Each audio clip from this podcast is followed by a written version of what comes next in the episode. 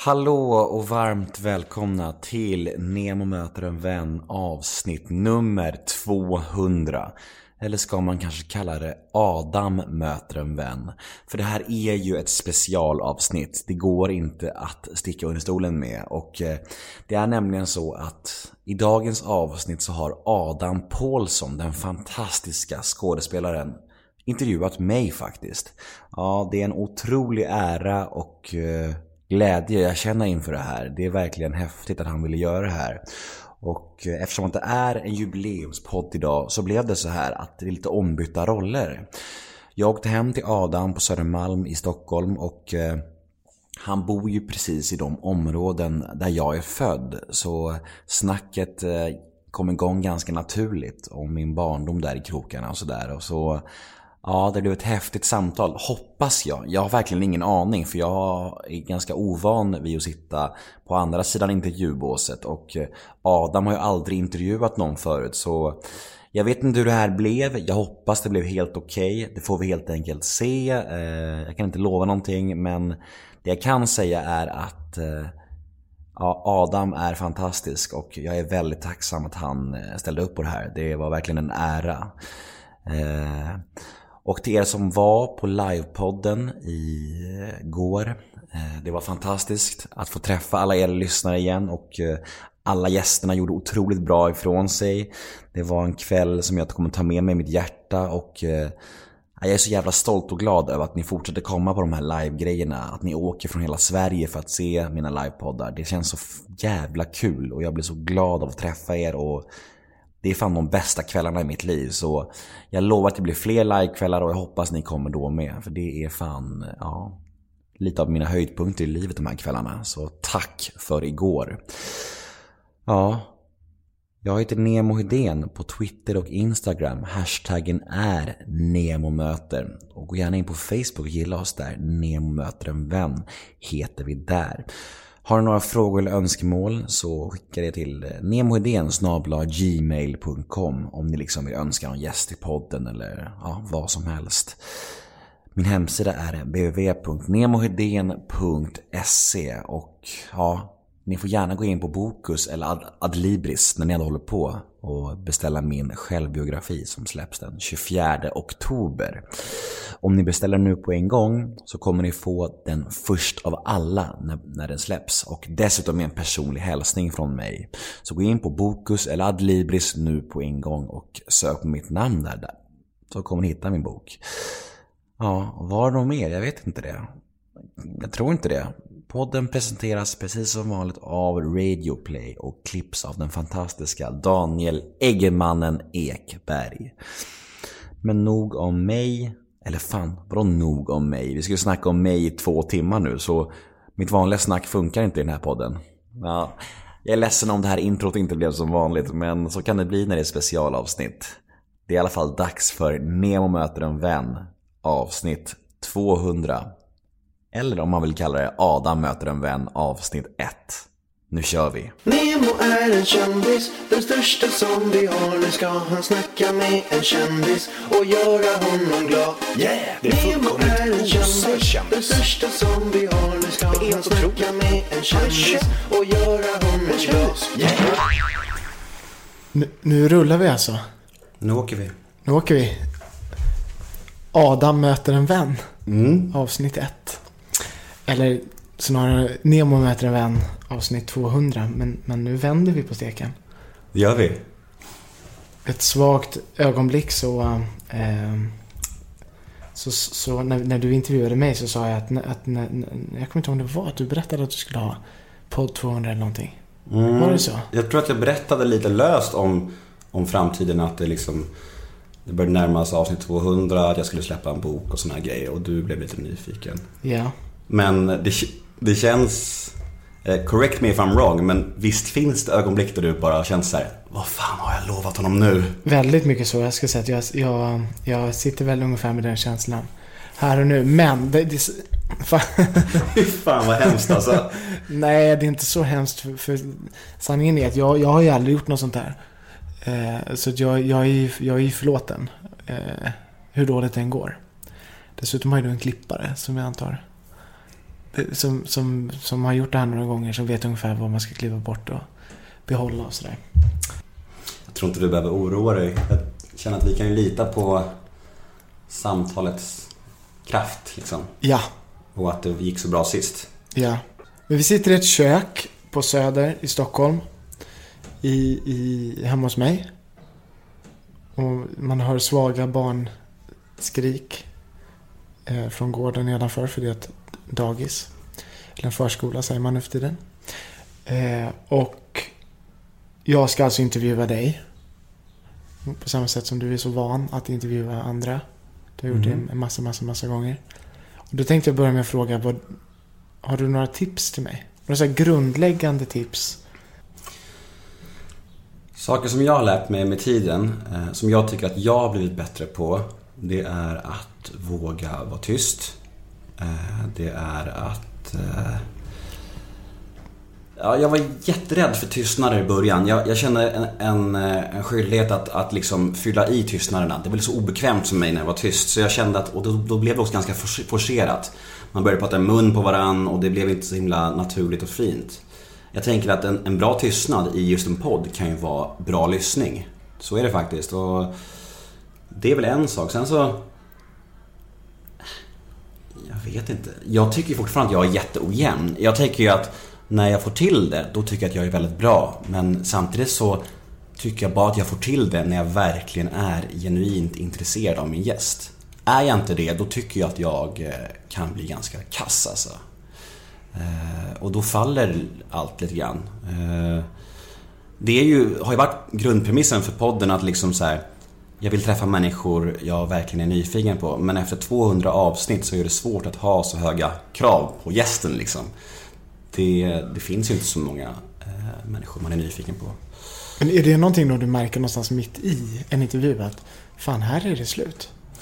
Ja, dels kan det vara så, men sen så är det också vissa bokningar jag gör nu för tiden är ju på grund av ett allmänintresse snarare än mitt eget intresse. Och det kan vara då kan jag få en känsla av att jag sviker mina egna värderingar eftersom att jag har haft som grundpremiss att jag vill bara intervjua människor jag är nyfiken på. Men sen så kan det vara så att eh, till exempel jag får jättemånga mail om en särskild människa. Eh, och då eh, skickar jag iväg ett mail till den här människan och så kanske den är jättesugen på att vara med. Och då är jag inte den som är den. Det är fortfarande så att det är mitt jobb, jag vill nå ut till människor och mina lyssnare är de som gör att jag kan leva på det här. Så det är ju det är deras ord som väger väldigt tungt. Även om jag i grund och botten gärna vill vara jättenyfiken på alla jag intervjuar. Men du, du sa till mig, om det var i telefon eller om du smsade, att, att, att du skulle sluta kanske. Mm, men det har ju varit en tanke. Eh, Jag har känt nu senaste liksom kanske eh, 10, 20, 30 avsnitten att eh, den här riktiga gnistan och, och, och glädjen i det har börjat dala lite. Men jag tror att det är jättenaturligt. Eh, Ja. Det är ju så. Alltså du vet när jag slog igenom, när podden verkligen breakade för drygt två år sedan. Då var det så här. Det var så fantastiskt. Du vet, bara, wow, få in pengar på podden. Kan jag leva på det här? Det är min hobby liksom. Träffa kändisar, det är, ju- vilken dröm. Och så bara höll det på ett tag och det var så här löpsedlar och det var så, här, det var så stort, det var omtumlande och det var mäktigt. Men sen så blir det vardag, som allt blir. Allt blir ju vardag till slut. Och eh, nu är det liksom ett jobb. Även om jag ibland känner att jag verkligen, verkligen får till poddar som jag bara... Alltså som det är magiskt. Som vi säger nu senast, Stina Wolter. Det var ett avsnitt som eh, var, ett, jag skulle säga topp 5 någonsin. Och vi satt och grät med varandra och det var så himla fint bara. Och jag kände verkligen att yes! Det finns fortfarande. Jag kan komma åt de här känslorna fortfarande i podden. Det kan göra mig så här glad och omtumlad fortfarande. Det är inte bara ett jobb, det är fortfarande riktiga känslor. Och det var som en nytändning faktiskt. För att jag hade känt ett tag att det började gå lite på tomgång. Och det är ingen kritik mot gästerna jag haft, verkligen inte.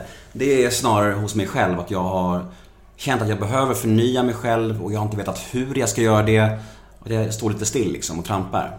Men då vill jag undra, varför, varför började du överhuvudtaget? Var kom det ifrån?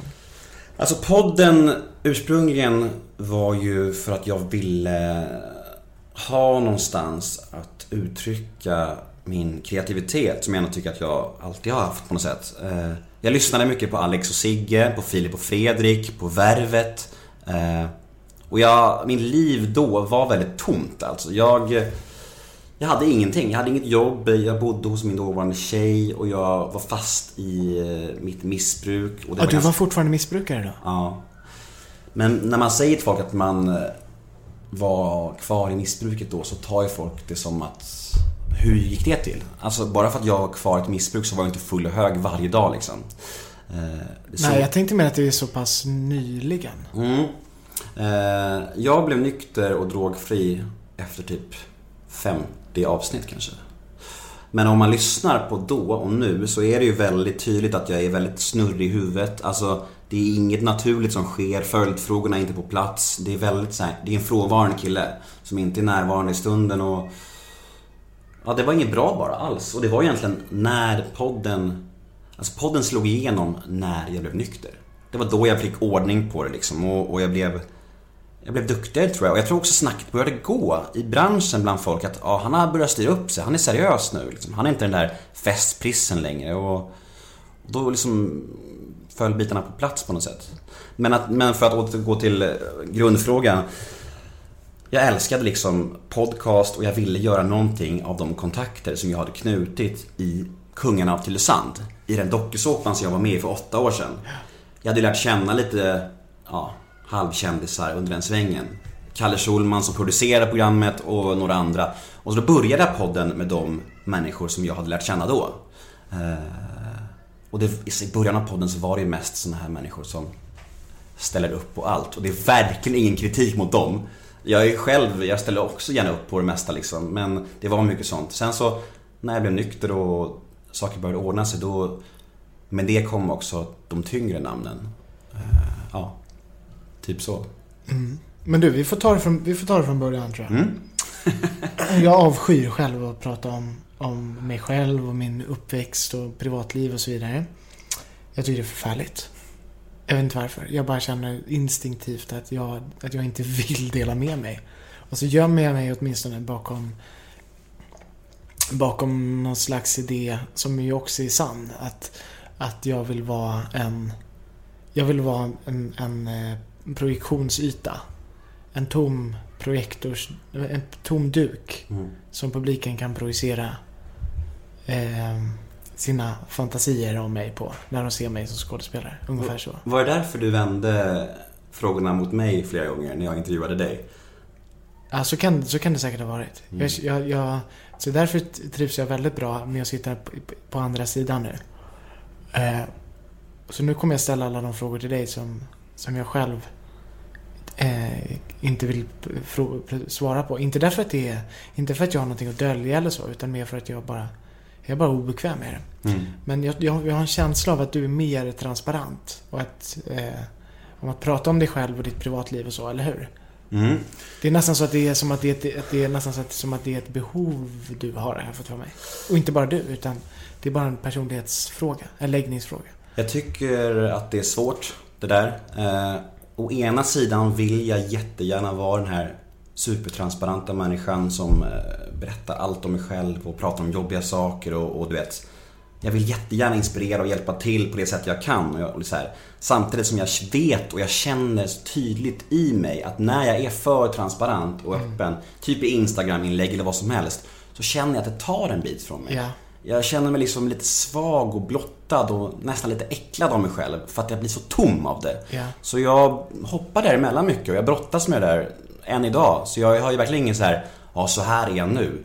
Det där är väldigt... Eh, Men när du, när du gör det då, när du blottar dig. mm. Känner du att du gör det helt och hållet för din egen skull eller är det något inbillat behov som du tror att, att, att ja, till exempel din publik då till exempel har? Eller är det för, är det för din egen skull?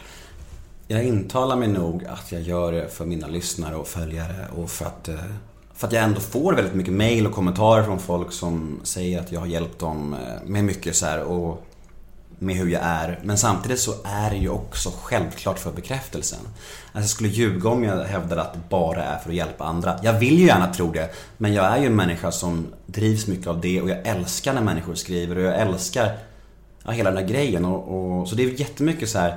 Mm, Jag vet inte själv. Nej, nej, det, det gör man inte. Nej. Man vet jävligt lite om sig själv egentligen. Eh, men, men när man säger bekräftelse så låter ju det lite, lite fult ju. Mm. Eh, och det- inte, var inte det jag fiskade efter egentligen att du skulle göra, att du skulle berätta om dig själv för. Utan det skulle också kunna vara ett, ett inneboende behov av att, av att kommunicera Mm. vem man är, eller hur? Det är inte bara det att jag vill bli älskad. Ja, det kanske det är på ett sätt. Att man vill, jag vill bli älskad för den jag är. Men det kan ju också vara att, att din öppenhet, att det är ett sätt för dig också att acceptera dig själv. Förstår du? Mm. Att våga stå för, det här är jag, det här är mina känslor, det här är mina eh, behov, det här är mina drömmar och så vidare. Att det, så kan det ju vara, eller hur? Jag tror det finns någonting i det och när man pratar om jobbiga saker, när man berättar om något skruvat beteende eller någonting, någon tanke som är lite tabu och skev och får medhåll från människor, igenkänning från människor, då kanske det också blir lättare att förlåta sig själv i det, i de, i det tänket. Förstår du vad jag menar? Och det kan nog vara mycket i det, att jag har känt mig ganska ensam i mina skeva tankar. Som att det liksom är någon slags, som jag inte får tänka så. Därför är det väldigt bekvämt att få igenkänning och det kan jag bli tacksam över att, att folk, att alla är lika skeva och skruvade på något sätt. Eh, Så det finns absolut en, en eh, poäng i det du säger. Men vi tar det från början då. Du, Ja. du sa när vi kom hit att du växte upp, eller växte upp att du föddes, din första bostad, dina föräldrars, Mm. var precis över gatan här på Mm. Söder. Född på Skånegatan 73. Ja. Flyttade till Bondegatan 36 eh, när jag var fyra år. Och när är du född? Eh, 87. 87. Ja. Eh, Så det är precis här. Det är verkligen ett stenkast härifrån. Så det här är mina hoods och, och jag är väldigt avundsjuk på din lya här. Det är fantastiskt. Men vi flyttade till Värmdö när jag var sju år. Anledningen vet jag inte riktigt. Det var väl något ryck som mina föräldrar fick. De, de hade någon längtan efter landet och du vet på något sätt. Och det var ju ändå landet i jämförelse med Stockholm. Ja, ja visst. Men, för, men, men du har ett syskon, eller hur? Fem syskon. Fem syskon? Helsyskon? Eh, Fyra helsyskon och ett halvsyskon. Ja, jag gillar inte att göra den uppdelningen. Jag menar mer att det är olika föräldrar då. typ. Nej, det är fyra helsyskon och ett halvsyskon. Och hon som är halvsyskon, den äldsta, har varit med från start. Ja. Så vi har alltid varit åtta stycken i familjen. Alltid. Okej, lever dina föräldrar ihop fortfarande? Mina föräldrar, eh, de skilde sig för ungefär 15 år sedan. Okej. Ja, på grund av min pappas missbruk. Eh, så, och han blev ju clean något år efter det. Ja. Ja, så det har varit väldigt full rulle kan man säga under min uppväxt och det är så svårt att sammanfatta en sån uppväxt på i en podd. Jag har försökt någon gång men det är så här, det är... Du kan släppa ansvaret. Jag ska försöka. Det är inte lätt kan jag säga. Nej, jag det var som jag sa till dig innan här. Jag var jättesugen på att så här, höra av mig till dig bara så här. Det här måste vara med. Fråga om det här. Men jag bara, nej. Släpp kontrollen. Det är inte, det är inte, jag ska inte vara med och gegga det där nu. Brukar dina gäster skriva så till dig?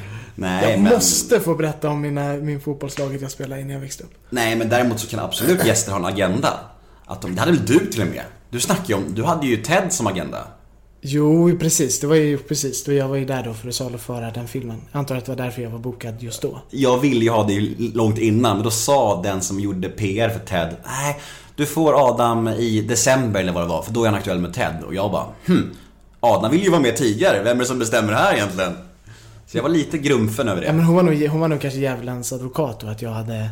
För jag, jag gillar ju inte, mellan perioder när jag inte, när, när jag inte är i media, eller man ska säga, så behöver jag återhämtning. För jag känner mig som du säger, jag känner mig lite smutsig. Jag är så, fan, har jag varit med och giggat runt och visat upp mitt ansikte? Det är ingenting som jag egentligen... Jag tycker inte om det, jag tycker det är obehagligt. Det är en, det är en känsla av kontrollförlust och så. Man, Och man kommer inte få se dig i Stjärnorna på slottet någon gång. det, det tror jag faktiskt inte. Nej. Inte, inte så länge jag är den personen jag är idag, så kommer jag inte det.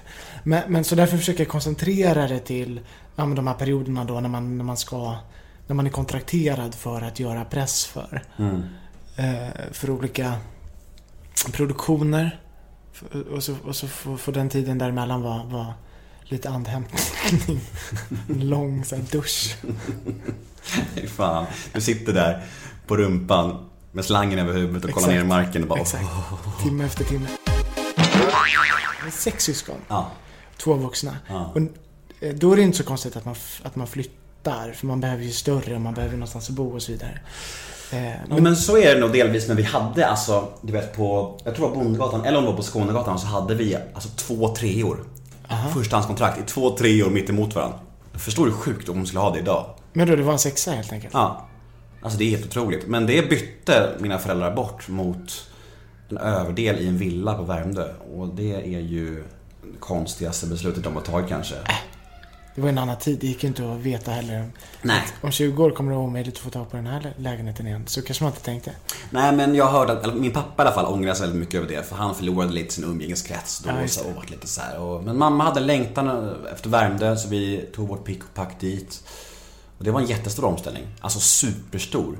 Att gå från Södermalm där vi verkligen, eh, vi var liksom en i gänget om man säger så. Alltså Söder på den tiden var ju väldigt, det var snurrigt och flummigt och vänster och väldigt så här liksom. Folk gick med färgglada kläder och det var liksom bidragstagare och ganska liksom, ja. Och vi smälte ju väldigt mycket in där. Ja. Pappa var musiker, han spelade klaviatur i Stefan Sundström och Apache, heter de. Bra plattor där i mitten av 90-talet. Ja, väldigt bra. Fantastiska plattor. Eh, Jag lyssnar på dem än idag och... eh, Weeping Willows också. Ja, han... eh, Alltså grejen är att Apache Stefan Sundströms kompan hette ju Apache. Ja. Och sen slets ju Apache loss och startade Weeping Willows ihop med Magnus Carlsson. Ah, Mm, och pappa spelade klaviatur i Apache. Eh, Så det var det de gjorde och... så han, var, han låg ute på turné mycket då? Jättemycket. Och jag var väldigt mycket med på Vattenfestivalen och, och Hultsfred och så här och, och satt mycket backstage och sådär och, och var ofta med på scen också. Jag hade väldigt mycket behov redan då av att höras och synas eftersom att, ja jag var ju liksom med på scen och satt med bongotrummor och propellerkeps och bara solglasögon och. Ja. Och, och det var dina syskon likadana?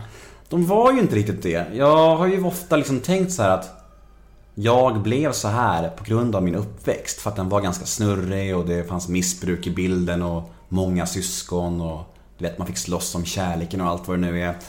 Men samtidigt så mina syskon har inte blivit som jag. Nej, och inte mina heller. Nej. Så det är ju bara en konstig ursäkt, någon genväg liksom.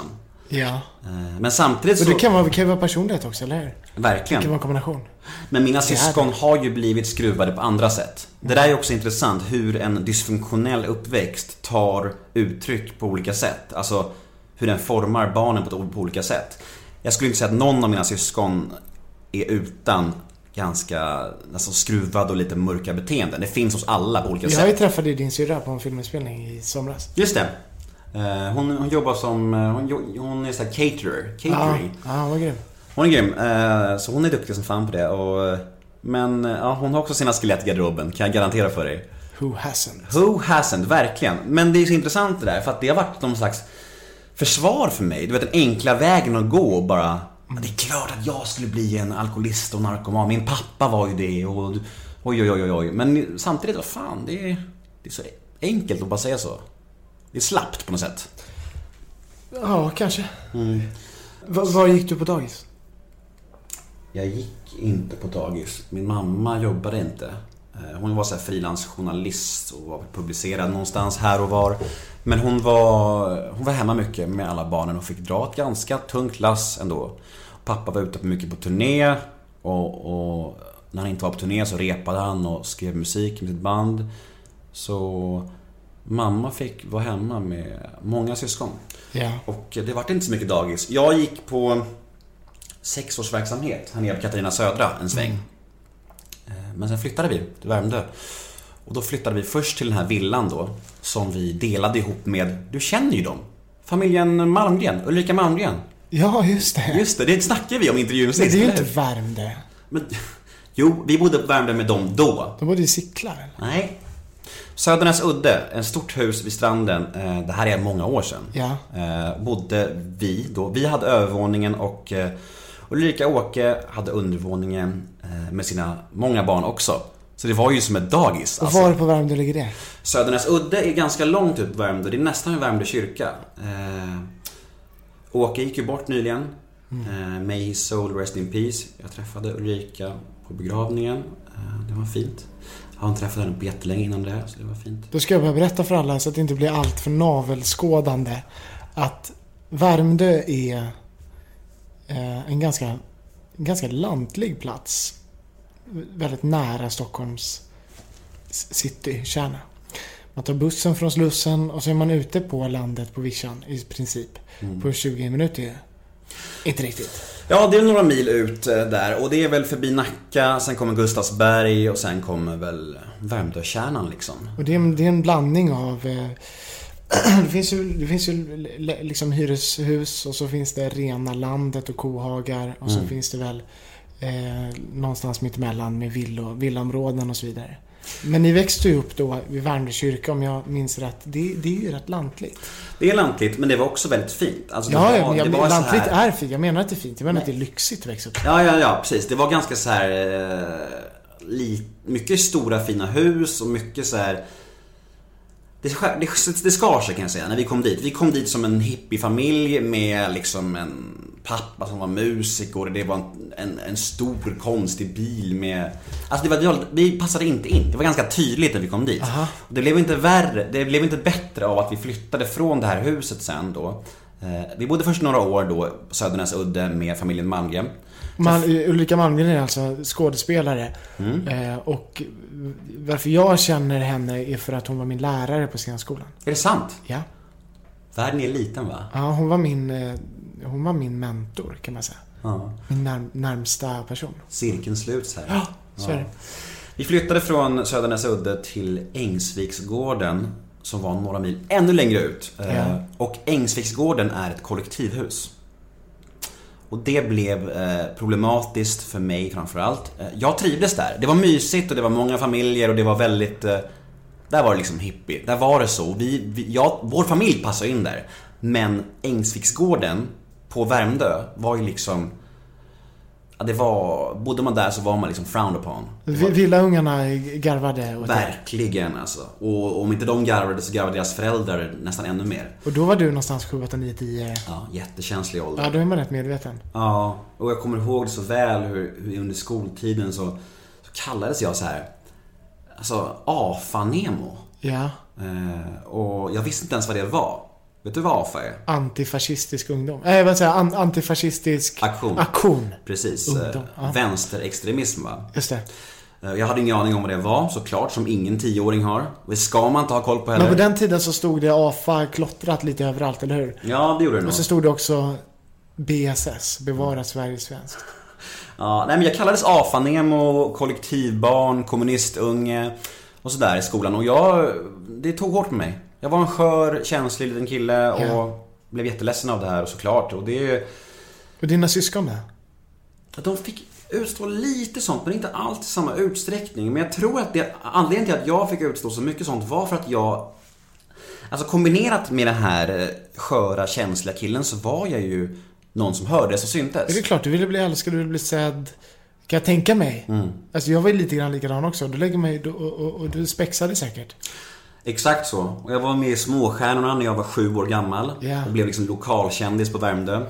Och det var ju då verkligen så här: vad fan ska han bli? Ska han bli kändis? Han är ju den där jävla ungen i det där kollektivet, herregud. Och det var så mycket arga överklassungar på den där ön och föräldrar som tyckte jag var jag kommer ihåg, alltså en incident som hände på eh, när jag gick i lågstadiet. Jag var liksom så här jätteliten här, sju, åtta år någonting. Då hade mina föräldrar något kvartssamtal med mig och då sa liksom rektorn att allt dåliga i den här skolan, allt skit i den här skolan beror på Nemo. Han sa det på riktigt. Och det är så här, det kan man inte säga som rektor. Du var tio sa du det? Ja. Nej, sju sa du det. Nej, jag var, jag var 7, 8, 9 år någonstans där. Det var också så här, det satte något slags frö i mig om att jag är liksom... Jag ska helst inte vara som jag är. Jag är dålig och jag är fel och jag måste liksom vara på ett annat sätt. Och det var så svårt, in, inom mig så, så hade jag ju någon slags, jag tyckte om att höras, synas och vissa människor kunde ju uppskatta det, att jag var lite så här clownig och härlig. Ja. Medan vissa var bara så här, kan man inte vara på ett annat sätt liksom? Vid den åldern så kan man ju heller inte eh, lägga band på sina impulser. Nej. Man har inget konsekvenstänkande, man har ingen impulskontroll. Ja, nej, jag, jag minns liknande saker. Ett, ett möte som eh, mina föräldrar skulle ha med alla lärare som jag hade när jag var typ 10-11, väldigt liten. Eh, och jag hade sagt till min mamma att jag inte ville att jag tror det var att jag sa till mamma att jag inte ville att pappa skulle följa med. Eller tvärtom. För att jag inte ville bli... Eh, jag, ville, jag ville bara att en skulle vittna. Och den andra skulle stå på min sida. Och, och tänka att nej men så farligt var det inte. Förstår du? Mm. Och så väntade jag och vankade för det här skulle ske någon halvtimme efter skolan. Då. Så jag gick runt på skolgården och sparkade grus liksom. Eh, och, och, och var jättenojig. Och så kom båda mina föräldrar ut från bilen. Och jag bröt ihop. För jag kände att jag kände, det här är liksom den totala utsattheten på något sätt. Att, Mm. att, att all, alla vuxna i min omgivning kommer att vända sig emot mig. Och jag har inget skydd. Eh, och jag grät och la mig på marken och liksom regrederade till en femåring typ. Mm. Eh, men de, de, de stod på sig, mina föräldrar, så, så, med kärlek, men ändå. Så vi gick in och så gick vi in i det här rummet där alla lärare satt i en ring runt mig. Eh, och pratade en efter en om hur omöjlig jag är. Och problemen med mig. Varför man inte kan ha mig i en klass. Varför jag förstör. Varför jag är för dominant. Och någon lärare sa att... Och det var, och ju längre tiden gick desto dummare blev exemplen. Och långsamt började jag känna att mina föräldrar var på min sida. Det var en så otroligt skön eh, känsla. Det var någon lärare som sa att som sa att jag skulle börja röka hasch. Adam kommer börja röka hasch. Jag hade väl, fan vet jag, smygrökt eller, eller pratat eller låtsats rökt en, en eh, typ eh, papper liksom. För att det, var, det är coolt att röka när man är tio. Det var det coolaste som fanns. Att se ungdomar som rökte. Skulle röka hasch och sådär. Så såg jag min pappa att han liksom, du vet, så här, rynkade ögonbrynen och bara, vad fan snackar han om? Och så var det en annan lärare som pratade om att jag hade det var så dumt. Det var, jag hade gjort någon så här, det var hemkunskapslektion och då hade jag sprungit under en bänk eh, för att komma fram först för att få tag på en fruktyoghurt eller vad fan det var. För att jag skulle ge det till Nikita, som var en tjej som jag var kär i. Jag, jag var liksom en regel eh, brytare. Mm. Någon annan gång, och, och min pappa var så här, men, men vad, är, vad är exakt, vad är problemet liksom? Mm. Varför tar ni upp min tid? Och någon annan lärare berättade att jag hade sprungit upp på en vägg. Eh, och försökt springa, så säga, springa upp på väggen, springa på taket och springa ner på väggen på andra sidan. Vilket ju är en, vore en fantastisk konst om man lyckades. Då störde jag alla som var inne i klassrummet då. Mm. Eh, och jag försökte liksom hulka fram att så här, det är fotsteg på väggen. Något sådär. Och ingen fattade riktigt. Så de var tvungna att gå ut och visa i korridoren. Att det var någon som hade målat som ett konstverk. Så här, f- fotsteg. Mm. Som, som löpte längs väggen upp på taket och ner på väggen på, på andra sidan. Och min farsa bara, men är ni dumma i huvudet eller? Varför ritar ni fotsteg på väggen om ni inte vill att barn ska försöka gå i de fotstegen?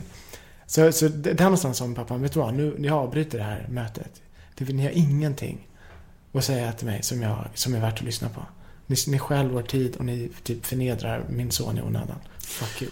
Det är så harmlösa exempel du räknar upp. För det är ja. samma sak för mig. Det var så här, jag gjorde en bajskorv i slöjden. Ja. Och det fick så mycket skit för det. Du vet, rektorsmöte och lärarna bara så här. Åh, det är helt sjukt. Hur kan han göra så? Han är ett problembarn. Alltså, kom igen. Det är ju såna skitgrejer liksom. Och det känns någonstans som att idag så har skolan mer förståelse för såna typ av elever än då. Nu är det inte jättelänge sedan vi var små, men... Men, Men det var ändå det på något sätt. ja, men det var en annan tid. Ja, det var verkligen det. Släng in dem i ett rum, de är dampungar, de kan inte bete sig. Idag så tror jag, tror jag hoppas det är annorlunda. Obs-klasserna. kommer Ja, ja, ja, ja, hela tiden. De kan inte bete sig, in med dem bara liksom. Det är ju såna skitgrejer liksom. Och det är fan, det är, idag, jag tror det var någon jag intervjuade, jag vet inte om det var Måns Nathan eller Son eller någon annan som sa att idag så finns det, alltså lärarna har mycket mer förståelse och utrymme för såna elever och man uppmuntrar det snarare. Och jag hoppas det så, för, det, för jag hatade min skoltid alltså. Men dina Stäm- föräldrar, backade de dig då? Alltså så gott de kunde, men de hade så himla fullt upp med sitt. Alltså Ja. min pappa hade, han hade liksom sin musikerkarriär och sen vid sidan om det ett eh, eskalerande missbruk liksom. Och min mamma hade alla barnen liksom. Så det var ju, jag kände mig väldigt bortglömd. Jag kände inte att jag fick eh, den tiden som jag behövde med mina föräldrar. Och så här. Och jag är helt övertygad om att de gjorde så gott de kunde utifrån sina förutsättningar. Och det är, det är jag 100% säker på. Men samtidigt så är det vissa grejer som de som blev fel. Liksom. Eh, de missade vissa saker och det tror jag format mig väldigt mycket. Eh, jag har haft problem och har problem med- min självkänsla och, och, liksom, och vill gärna lita på mitt värde. Men jag har svårt för det liksom. Jag, jag, jag, jag utgår liksom, alltså i relationer så utgår jag alltid från att eh, tjejer ska lämna mig, att de ska hitta någon bättre. Och du vet, det är så här. För att jag är van vid det på något sätt. Att bli lämnad, att bli bortvald och liksom... Jag hade önskat att jag skulle få mer tid med mina föräldrar som liten. Och mer bekräftelse och mer kärlek och, och att de skulle vara konsekventare med mig. För det var väldigt inkonsekvent. Det var så här hattigt och osäkert och rörigt och det är inte bra för barn. Att Man blir ju helt skruvad av det. Man blir ju ambivalent själv av en sån uppväxt tror jag. Eller det sätter sina spår i alla fall. Eh, ja, jag vet inte. Nej, men du söker väl för förklaringar? Du söker förklaringar till varför du är som du är. Ja, Är det inte så? Jo, det gör jag ju. Och det Det är, inte säkert att, det är inte säkert att det finns några förklaringar. Nej. Och du kommer göra misstag och jag kommer göra misstag. I, I vårt föräldraskap. Eller hur? Mm. Vi kommer förmodligen inte begå precis samma misstag. Vi kommer hitta på alldeles nya misstag som våra barn kommer att... Vi, kanske, kommer, vi kanske kommer lyckas med det som, vi, som, som, som, som var extra viktigt för oss. Mm. Men vi kommer misslyckas fatalt med något annat. Ja, Då måste men- man vara lite förlåtande tror jag mot både sina... Det beror lite på vad man har varit utsatt för naturligtvis. Men, men eh, Nej men du har rätt. Eh, Det där är också någonting som jag eh, kastades mycket alltså, emellan när jag skrev boken. Att så här, jag vill ju berätta min historia, hur jag har upplevt den. Jag vill ju berätta liksom vad jag tycker har gått rätt till och vad jag tycker har varit fel. Alltså uppväxten var ju mycket fint också, mycket grejer som jag är väldigt glad över. Samtidigt som det var saker som brast. Och jag vill prata om både och. Men i huset där, där du växte upp. Mm. Det andra huset va? Den, den där kollektivgården. Var, var, det, var det där du bodde sen? Ja, bodde vi flera år. Sen eh, skilde sig mina föräldrar och då flyttade det runt en hel del på Värmdö. Eh, och jag bodde väl runt på Hur, hur Värmdö. gammal var du då när de skilde sig? De skilde sig för när jag kanske var 15-16 år. Alltså Ja. ungefär 15 år sedan. Eh, och det var väl eh, en konsekvens av hans missbruk. Mamma fick väl nog på något sätt. Eh, Missbruk, han, han krökar med lite annat också eller? han, eh, han, eh, han drack och tog tabletter. Eh, De första åren så var han alkoholfri och fortsatte med tabletterna. Lugnande och så. Ja, lugnande och ångestdämpande så här som han Ja. tröck i sig. Så han var ju liksom, visst han var spritfri första fem åren men han blev mer och mer ett skal. Han blev en zombie till slut. Ja. Och det var inte bättre det. Eh, Då hade jag nästan föredragit att han, att han var packad för det var, de fem åren var ännu värre. Faktiskt. Jag fattar, men, men hade du, du... Du gick i skolan. Mm. Så hade du det här huset som låg långt ut på Värmdö. Ja, jättelångt ut. Alltså säkert 4-5 mil från Slussen. Alltså, Kändes det som att du bodde i Stockholm eller på landet? På landet. Det gick, alltså sista bussen hem gick ju liksom här klockan 12 typ. Ja. Eh, Så man fick, och då fick man ändå gå en ganska lång bit. Eh, Så det var verkligen ute på landet. Men det var fint. Jag, jag Och det var ändå en rätt god känsla när man satt på, man satt på bussen in mot stan och, krö- och förkröka. Ja, Kommer du ihåg det? Man satt absolut. i, längst bak i hörnet med folköl. Och verkligen. Eh, Gud, jag kommer ihåg en så jävla sjuk incident. Alltså du vet, jag och mina killkompisar, på tal om att förkröka. Vi var så här, när vi drack så var vi så extrema. Vi gick för så här extrema saker att göra. Det var så här grabbgäng som grabbade oss. Så någon gång så sa vi så här, vi bara, fan vi är så tajta vi grabbar. Vi måste göra någonting som förenar oss. Jag tycker vi pussar på varandras pung. Mm. Fråga mig inte varför, det är väldigt konstigt. Men vi var jättefulla, satt längst bak. Och så började vi göra det som en symbolisk grej för att förena vårt gäng. Vi gav varandra en puss på pungen. Inte på snoppen, på pungen då. Var. Alltså du, du jag ser din min nu. Det är, det är märkligt. Nej, nej, inte alls. Inte alls. jag, nej, jag, jag satt och tänkte på att, det, nej, men att vi, jag minns att vi hånglade mycket, killkompisar. Ja. Att det var också ett sätt att testa, testa gränser, men också att vara, att vara lite så skönt frigjorda, typ. Ja, det var det. Det var, Ja, kändes verkligen som det. Och man var i den åldern när man gärna experimenterade lite så här. Och, ja, men det var nog fint. Vi gjorde det så här. Och sen så, så var vi på en fest några dagar senare, samma grabbgäng. Och då sitter vi och kör någon sån här drickalek med några tjejer och, och de bara Alltså vi såg ett grabbgäng på bussen för några dagar sedan. De satt och pussade varandra på pungen. Det var det sjukaste vi hade sett. Och vi bara Och de kände inte igen att det var ni. Nej, de var ju tydligen längst fram och så var idioten längst bak. Ja. Sidospår kan man kalla det. Ja, men ändå. Men det finns ju ett avsnitt, jag har läst lite grann ur din bok, lite och skickade lite smakprov. Mm. Och det fanns en incident som var väldigt eh, touching. Mm. När du skulle på att, eh, för vad jag förstod så hade dina föräldrar eh, inte så mycket pengar helt enkelt. Nej. Många barn och inga, inga stora inkomster. Så du hade inte råd att, att, eh, ja, men, att, få en massa tjusiga grejer eller hänga med på eh, saker som kostade pengar. Men de hade skrapat ihop så att du skulle följa med till, vad var det, Ram, Ramenberget. Ramunberget. Mm, det är någon slags skidort. Ja. Eh, 20 mil från Stockholm typ. Så dit skulle ni åka och du fick åka med. Du, men det var väldigt begränsad budget Mm. du hade. Och första kvällen så skulle grabbarna i klassen ha en pokerturnering. Just det. Ja, alltså det är ju... Det var väldigt talande för hur det såg ut i högstadiet, den grejen. Eh, Vi hade då en pokerturnering då första kvällen och jag spelade inte ens poker, men jag ville ju ändå vara med. Jag ville ju bara vara med liksom. Ja. Jag ville ju vara en i gänget till varje pris och, och nu fick jag följa med på min första klassresa liksom. Jag hade inte fått följa med på något sånt tidigare och det kändes skitstort. Eh, Och första kvällen så, så Men hur samlades... hoppades du att det skulle bli då? Nej, jag hoppades någonstans på att, att jag skulle få acceptans. Att jag, alltså jag, det var det enda jag letade efter. Att få en biljett in i grabbgänget liksom. Att jag skulle få bli en av alla andra. Eh, men det blev jag aldrig. Jag var liksom någon slags clown. Jag var någon slags seriefigur som de inte riktigt tog på allvar tror jag. Det kändes ofta som att de i klassen i högstadiet trodde... Alltså man, man kan skoja med Nemo. Det är inte riktigt på riktigt på något sätt. Och det vidare är ju också att man går i samma klass under så lång tid. Egentligen borde man ju byta de där klasserna varje år. Mm. Så att man inte så att man får ändra sina ändra status Mm. och ändra roll. För de där rollerna befästs ju så himla fort och sen blir man liksom fånge i rollerna. Det tror jag alla blir. Till och med Mm. den här Henke som, som du berättade om. Till och med han blev liksom säkert eh, en fånge i sin roll. Ja, Henke var ju då klassens ledare. Alfahane och väldigt så här mycket pondus och väldigt stark i sin personlighet. Men jag tror också han hade säkert svårt hemma också. Han, han var son till en kriminalkommissarie och han var nog, hade det nog ganska kämpigt hemma också tror jag. På andra sätt, men det kändes som det ibland. Men i alla fall på klassresan då så, så spelade vi poker. Ofrivilligt så var jag med för att jag ville så gärna vara med gänget liksom. Och jag hade inte ens råd. Alltså jag borde verkligen inte varit med. Men det var liksom de pengar jag hade. Jag hade, jag hade en ekonomi som med nöd och näppe räckte till liksom liftkort, eh, stugan och mat om dagen.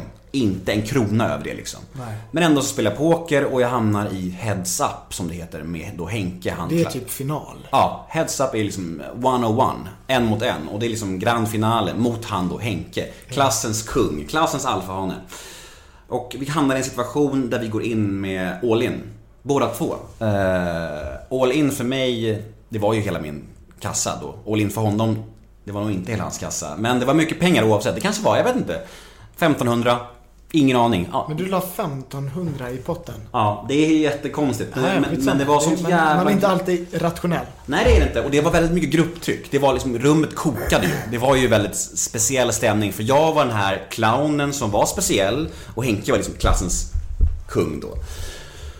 Och eh, vi hamnade i en situation där eh, då korten drogs upp och jag vann.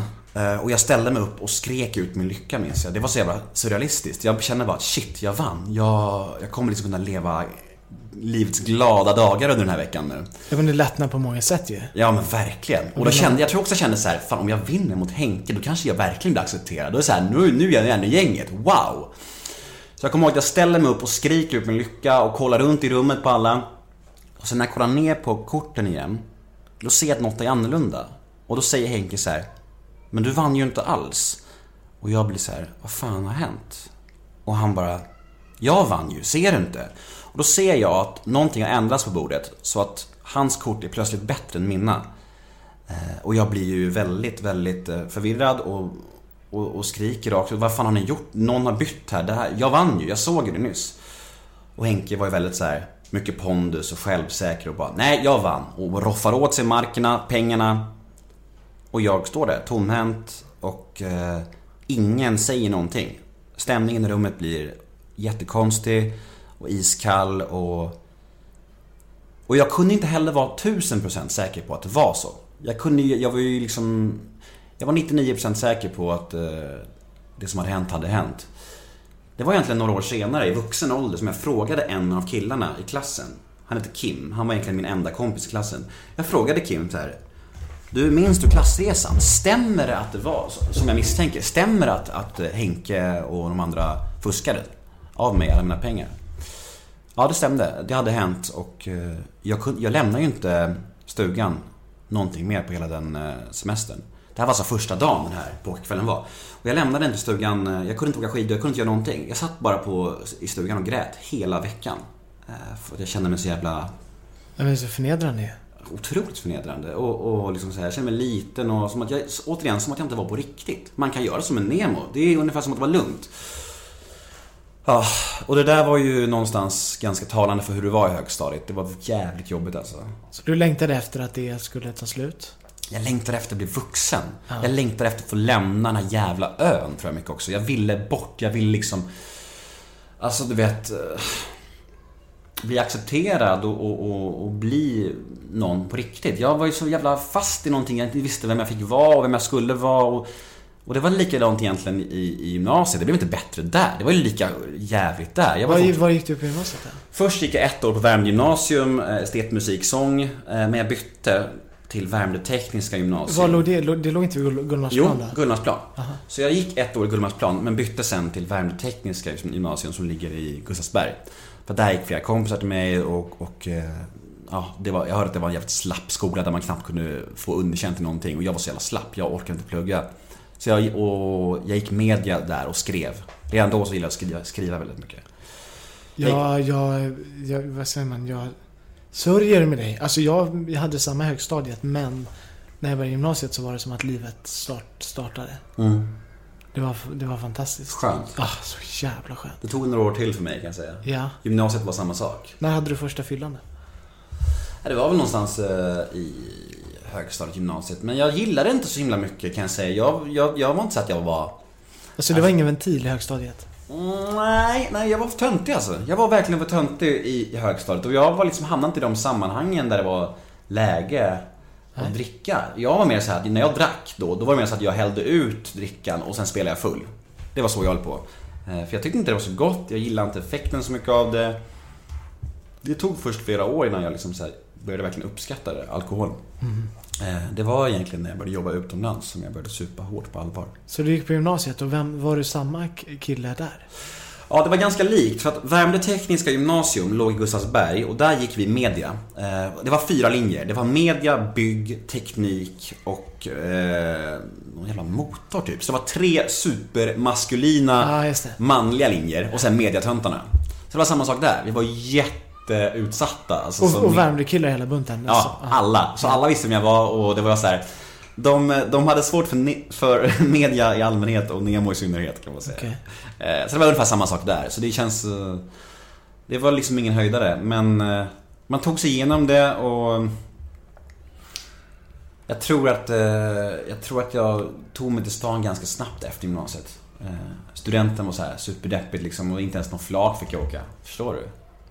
Bodde du med både mamma och pappa? Jag hoppade lite emellan. Eh, Jag hade väldiga problem med eh, min pappa under de här åren och det var ju liksom... Men vänta, du säger att du inte fick åka flak. Menar du att du... Att de Nej, sa... det, var, det var ingen flak på, Nej, just den studenten. Det var liksom ingen, ingen flak. Och det, så var det var inte bara du som inte fick? utan- Nej, verkligen jag inte. Nej, nej. Så det hade varit... eh, Det hade varit mörkt. Var- Alla i hela klassen fick åka Men flak. fick inte vara med. Ja, jävla snyftigt. Nej, Nej, nej, så var det inte. Nej, nej, det var inte så. Jag, jag fick åka någon jävla trött eh, bil som min mamma fixade. Den var så luffig. Och hon bara, den här är väl lyxig? Jag bara, uff. Fiat Panda. Ja, men hon hade en Fiat Panda. Ja, men- Så sjutton du säger det alltså. Hon hade Alltså en takfönster som du fick stå i. Ja men typ. Så jävla deppigt. Nej, värdelöst. Okej, men förlåt. Du sa att du bodde mest hos din mamma för du hade problem med... Jag bodde mycket hos min mamma för att pappas, eh, vi bråkade så mycket. Eh, Han, eh, jag, var, jag upplevde att jag var den enda i familjen som sa ifrån över hans missbruk. Så här, och, och det blev för mycket liksom. Så jag, så jag bodde mycket hos mamma då, de åren där. Och har gjort det egentligen mycket i vuxen ålder också innan jag styrde upp mitt liv. Att mamma var min tillflyktsort. Jag har haft så himla mycket agg mot min pappa liksom. Och, och jag önskar att jag kunde säga att det är helt bra idag. Men det är fortfarande en lövtunn relation liksom. Eh, idag är det bättre än någonsin, men det är fortfarande så här. Om han typ kommer fem minuter sent till ett möte som vi ska ha. Då kan jag vara så här. Du har ingen upp på mig. Du ska alltid vara perfekt mot mig. För du har skadat mig så mycket i mitt liv, så du kan aldrig göra fel mot mig. Vilket är helt orimligt. Så kan man inte kräva av någon människa. O- omöjliga förutsättningar för ett, Exakt. för ett möte. Helt omöjligt eh, att kräva det av en annan människa. Men i min orimliga hjärna så kan det bli så. För att jag, det är så mycket som ligger och skvalpar från barndomen så att jag blir så ibland. Inte alltid, men ibland blir jag så. Han ska liksom vara bara fin och snäll mot mig jämt. Ja, det är kämpigt. Men, men... Jag skriver faktiskt om det i boken. Ett, ett, lite av ett förlåt-kapitel till honom att jag är så rationell just nu eh, i perioder. Men jag, alltså, vår relation är fortfarande jättefin ibland. Vi går på fotboll ihop och hänger mycket och Men är jag helt vidrig om jag säger att jag tycker att du borde tänka på att livet är andligt och att eh, livet är till låns och en kort stund är vi här och de relationer vi har är inte för evigt och så. Tänker du, men du tänker förstås så också? Jag tänker så i perioder. Du kan inte kontrollera dig?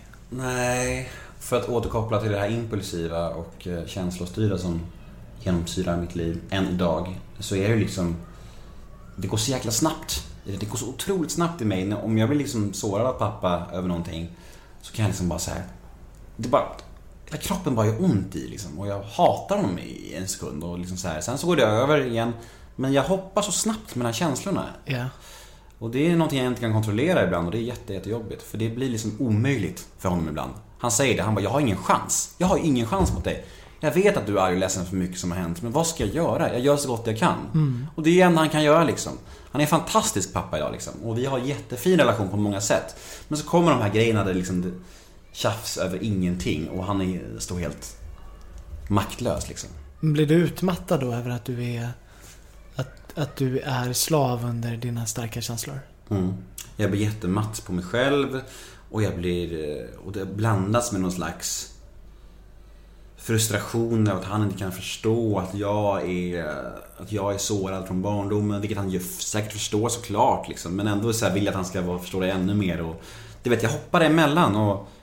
Men du har helt rätt. Livet är ändligt och jag... Alltså vi har jättekul ibland. Vi är så otroligt lika. Verkligen på gott och ont. Alltså du vet, jag har ju gått han i fotspåren totalt. Eh, både i bra saker och i saker jag verkligen, verkligen, verkligen inte ville ta efter. Du vet, och det är så jävla kusligt att se ibland. Så här, vi är exakt samma människa. På många sätt. Eh, Vi har till och med dragit samma korsband liksom. Ja, men det kan ju, det kan ju vara nästan lite extra provocerande. Alltså, Exakt. saker, eh, svagheter eller som man vet att man själv har, så ser man det i... Jag kan också agera helt irrationellt, att jag kan bli så arg på min pappas mage till exempel. Mm. Att jag vill att han ska bli av med den. Och han gör så gott. Nej men det är så dumt va. Nu har det, väl, nu har det, nu har det släppt men jag har varit, det har varit en jätteissue för mig. Varför? Nej men för jag tänker så här, om han inte kan bli av med sin mage. Mm. Då betyder det att jag också kommer få en så stor mage som jag inte kan bli av med. Därför måste han bli av med den, för då visar det att då behöver jag inte få den. Eller, jag kommer i alla fall bli av med den. Förstår du? Mm, verkligen. Men det har, det har ingenting med honom att göra säkert. Det är ju bara mina e- min egen rädsla för att få en stor mage. Eller vad det nu kan vara. Mm. Det är ungefär som att jag skulle bli arg på min pappa för att han tappar håret. Hur fan kunde du skaffa barn när du tappar håret? Det, då kommer jag ju också tappa håret. Mm. Förstår du? Mm. Det är så dumt. Ja, det är orättvist. Nej men livet är ju kort, det är ju det. Och det kan tas ifrån oss precis när som helst. Mm. Och vi, vi och så man, man måste ju också vara eh, försonande. Mm. Jag, jag skriver faktiskt det i, i boken, i kapitlet om pappa, skriver jag, det är i sista raden, att eh, det är en av de gåvorna som jag har fått i nykterheten, gåvan av försoning. För jag har inte brytt mig innan. Jag har skitit i vår relation liksom. Det är så här, men nu är det så att nu jag vill jag försonas. Det är ju liksom en del av mitt 12-stegsprogram, att städa upp i mitt liv. Det är liksom steg nio och att gottgöra de personer som jag har skadat liksom. Och jag vill, jag vill kunna gå på gatan utan att utan att vilja undvika en annan människa. Jag vill känna mig fri och det tycker jag att jag börjar göra mer och mer. Men eh, ja, verkligen, det är en gåva att försonas. Men sen så kommer känslor in i bilden. Och, Ja. Och det är ju också din, kanske din, din främsta styrka också. Mm. Det är det som gör dig äkta. Autentisk. Att dina, att dina känslor, du kan inte, du kanske inte kan ljuga. Nej. Du kan förmodligen inte ljuga, för jag skulle, jag skulle, vet, jag skulle märka direkt att du ljuger. Så säger, men säg vad det är istället. Och så säger du vad det är.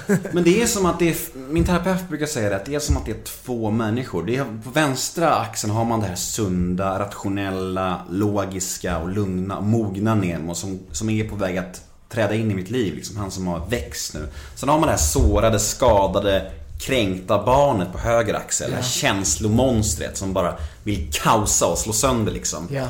Och det är som att det, jag bara går däremellan och på bra dagar så kan jag vara den här lugna liksom. Rationella. Men så kommer svagare dagar där jag liksom bara vill förstöra och hata och bara känna. Det är frustrerande. Men det intressanta är det som du säger, det där, jag tänkte på en grej. För att jag har ju en dotter eh, och jag är, jag är ju väldigt känslig som människa. Jag, jag, om liksom, vi säger att jag ska byta blöja på min dotter. Och så kan till exempel då min dotters mamma, hon sa ofta så här. Men glöm inte att ha uppsikt på dottern när du byter, för annars kan liksom hon ramla ner. Och då kan jag bli kränkt över det och bli arg över det. Ja, du vet, nu ler du. Eh, Men då berättade jag det för min mamma. Och då sa min mamma så här. Så där var din pappa exakt under hela barndomen. Han blev så jävla arg när jag sa åt honom om hur vi ska byta blöja eller så här. Och jag bara Ah, jag hatar inte att höra det där! Du vet. Men, men vet du varför du blir så, varför du blir så provocerad? För att jag känner mig dålig tror jag. Nej, för att du vet att hon har rätt förmodligen. Ja, det, det är Eller säkert. hur? Ja, men säkert. Ja. Jag, alltså jag är inte bättre själv. Jag menar bara, när hon säger så här.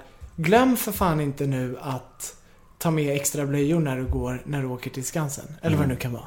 Mm. Och, du, och du blir rasande. Jag är en kompetent förälder. Jag Mm. vet väl att jag ska ta med blöjor. Sluta säga till mig att, du vet, jag säger aldrig till dig att du ska ta, inte glömma att ta med blöjor, eller? För det skulle Mm. du aldrig säga till henne till exempel. Och så åker du till Skansen. Och så kommer du på, jävlar. Nu glöm, nu har jag ju glömt Det är säkert blöjorna. sant. Alltså jag vet inte, det skulle kunna vara så. Men hur är du med sånt där då? Nej, men jag är ju likadan. Ja. Jag, jag kan vara extremt disträ, liksom. Och kan också bli jätteupprörd då.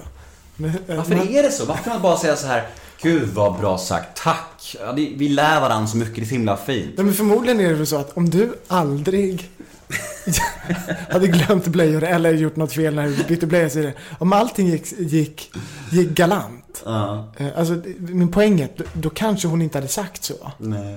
Eh, Och då hade jag förmodligen inte tagit illa upp heller. Det nej, det. För då, eller hur? Det hade Ja. mer varit lite lustigt. Men det är så. Jag, jag tror att jag tar illa upp för att hon har en poäng i att jag kan vara jävligt virrig Det, ibland. det finns ju också, ja, men det finns ju naturligtvis en, en liten risk eller chans att den man lever ihop med är helt dum i huvudet. Och det är Absolut. det som är problemet. Och det är ofta den, det är ofta den vägen man tar. På tal om att ta enkla vägar liksom, bekväma vägar. Det måste nog vara så liksom. Ja, ja. Ja, nej men det är ju så. För inte kan det väl vara jag. Nej. Nej men hade jag varit supertrygg och stabil i tanken om att jag har koll på allting, då hade jag inte brytt mig om det. Förmodligen. Nej. Men det är, så är det ju inte. Jag glömmer saker, jag är otroligt virrig. Så du kan vara lugn, jag är, precis, precis likadan. Men jag tänker att vi kompletterar varandra väldigt bra som förälder. Frida är väldigt så lugn och stabil och så här, nästan lite kontrollerande kan jag uppleva ibland. Men hon är så väldigt så här rätt och ordningsam och jag är mer så här, jag, jag, jag, jag är mer så här flängig, happy-go-lucky och nästan lite slapp. Nej, kan det, är klart, det är klart att du har eh, ovärderliga styrkor som förälder. Det säger jag utan att, utan att ha en aning, men det, det, det är jag helt övertygad om. Ja men vi kompletterar varandra. Vi bidrar verkligen med olika saker och jag, jag, jag tror också att jag absolut har styrkor som förälder. Men jag menar att vi, vi bidrar med väldigt olika saker. Och tillsammans kan det nog skapa en väldigt fantastisk flicka. Ja, Mm. som säkert kommer ha massa synpunkter på ert föräldraskap. Fan, säg Nej men det. kommer ju det! Ja, men Jag det är klart. Alla, alla, eh, alla barn har ju det. Alltså Nova kommer sitta i en podd om 30 år och säga så här. Jag har fått en tydlig mall om hur jag vill ha ett föräldraskap och jag inte vill ha det. Ja. Exakt som jag sitter här och säger till dig. Är det klart? Ja. Det, så är det bara.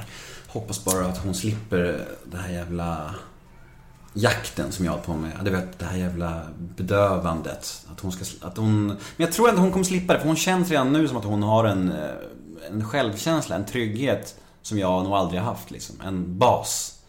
Eh, Jag, jag vet ju såklart inte, hon är liksom 15 månader, men jag tror det, jag hoppas det för att, Men det är viktiga 15 månader. ja verkligen. Det är det. Vi har varit väldigt, väldigt närvarande och oavsett hur vår relation har sett ut så har vi liksom varit väldigt kärleksfulla, trygga, närvarande. Och jag tror och jag hoppas att vi har gett henne det som vi inte kanske fick liksom under vår uppväxt. Och det hoppas jag verkligen. Ja, Ja. time will tell. Time will tell. Ni gör ert bästa i alla fall. Det gör vi.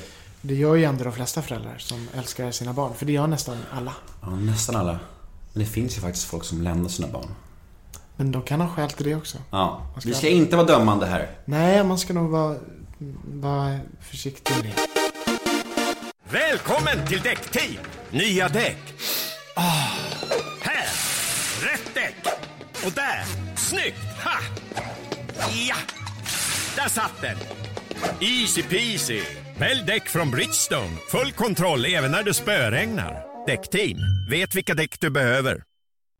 Nu presenterar Max en lagom stark nyhet. Spicy brioche. En burgare med sriracha-majonnäs, färska grönsaker och gyllenrostat briochebröd.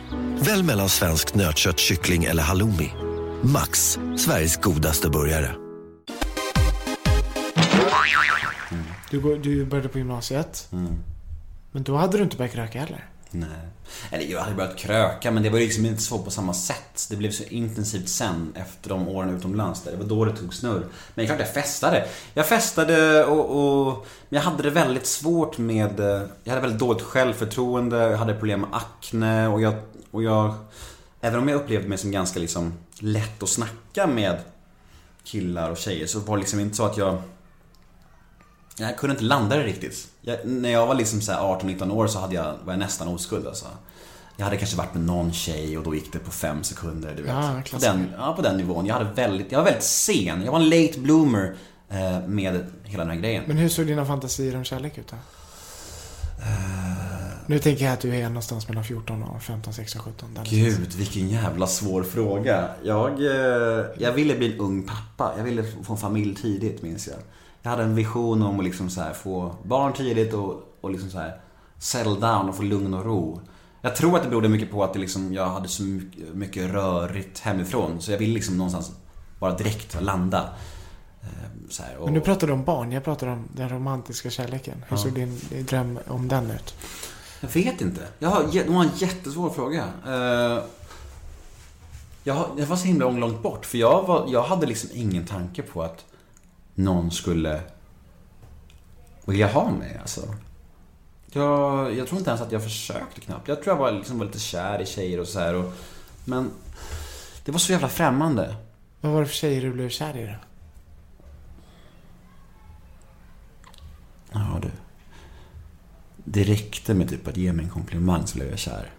Eh, det var liksom som att jag har nog alltid lagt mitt värde mycket i vad andra människor säger och, och, och sådär. Och som någon sa något fint om mig så var det som att jag bara smalt liksom. Det räckte. Och det är lite så än idag känner jag ofta att jag jag blir så jäkla glad av komplimanger och det är nästan som att det bekräftar vem jag är. Det, det är liksom det är jättekonstigt det där, men det är så himla stort för mig när folk säger fina saker till mig. Men det är också så här, det, det tar ju slut. Det är ju skönt en stund, sen går det över. Det är, inte, det är inte andra som ska bekräfta mig, det är jag som ska bekräfta mig. Men det är ju mycket svårare tycker jag. Din fantasi om det här som du berättar om få barn tidigt och familj och det var en slags dröm om, om trygghet eller? Mm. Det var verkligen en dröm om trygghet och lugn och ro och kärlek liksom. Jag ville nog bara liksom ha jag ville ha det normala tror jag. Jag var väldigt avundsjuk på människor som hade, du vet, ett fullt kylskåp och bara så här samlade middagar och du vet, lugn och ro. Normalt. För jag fattade ju när jag blev lite äldre att det vi hade hemma var ju inte normalt. Och mycket av sådana där saker som var min verklighet, för det blir ju ens verklighet. Det var det enda jag hade liksom att jämföra med. Och sen så, så fort jag började fatta att vår uppväxt är inte normal, det är någonting väldigt annorlunda med vår familj. Då tror jag att jag började längta efter att skapa det själv liksom. Att skapa en egen, normal, vanlig familj. Men det blev ju verkligen inte så. Det är väl ganska naturligt att det inte blev så. Eh, För att jag hade ju inte det med mig. Man kan ju inte ge som, ta det vidare. Eller det är svårt att ta vidare någonting som man själv inte har fått. Det tar nog sin tid. Eh, Men jag hade nog vision om att få en normal familj, som en vanlig, idyllisk. Men det, det blev inte så. Det blev det väl? Ja, det blev så... Det blev, det blev så bra det kan bli, tror jag. Om jag ska vara ärlig. Ja. Eh, ja. Men du tog dig igenom gym- gymnasiet med Mm. fullvärdiga betyg som man Mm. säger. Ja, men jag gick ju också i en skola där liksom, det var ju noll krav. Ja. Jag kommer ihåg att jag hade något omprov i, i matte B och då ringde jag liksom min kompis Leo. Jag fick göra det från ett grupprum, så jag ringde honom och, och hade honom i telefonen under hela provet. Och han sa hela provet till mig liksom. På den nivån var det. Det var liksom ingen koll på någonting. Ja, jag fattar. Ja. Ganska skönt. Men du tog studenten. Ja. Och vad, hur såg planen ut då? Planen var att... Eh, jag hade fan ingen plan. Jag kommer ihåg att jag sa till mina kompisar mycket att jag ville bli radiopratare. Jaha. Och jag är ju nästan det idag. Så det är fantastiskt eh, på ett sätt. Eh, men jag hade liksom ingen plan. Jag tog massa ströjobb. Jag jobbade på men, Telenor Express, åkte runt i landet och sådär. Och jag hade lite någon tjej och det var, det var ganska så här, det var ganska flyktigt. Jag hade liksom ingen riktig styrning. Jag ville bara liksom leva. Men jag började dricka väldigt mycket mer och 2008, då var jag alltså 21.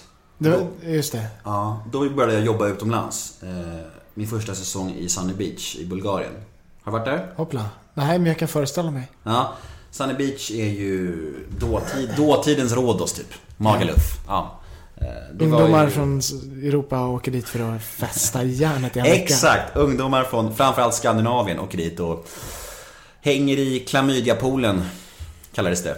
Och, men de åker hem skadade efter en vecka och du är kvar en hel säsong. Ja, exakt. Jag, Och la jag, grunden till att, till, till att, eh, nej, men jag, ett säkert missbruk då.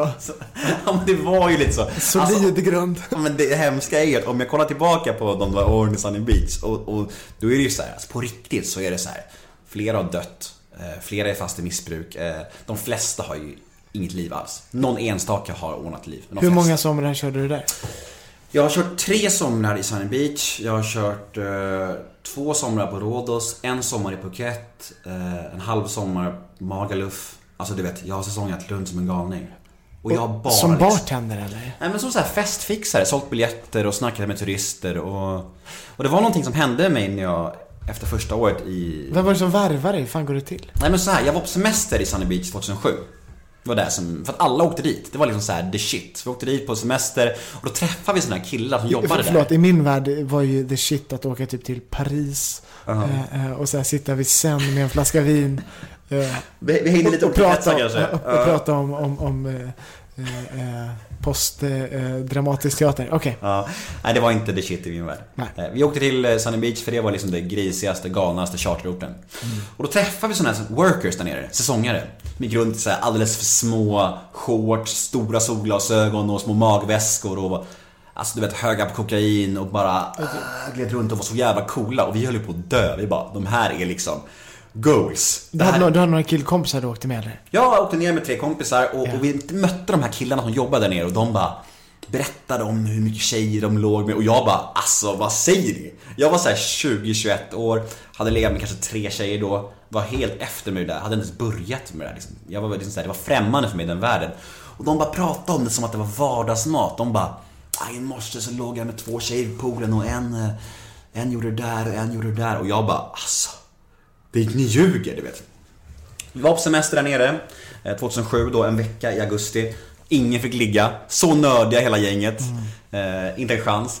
Men jag höll kontakten med en av de där grabbarna eh, på Facebook då och då sa han så här, ni borde jobba här nere, det finns potential. Han sa, ja, men du vet, det är så sjukt.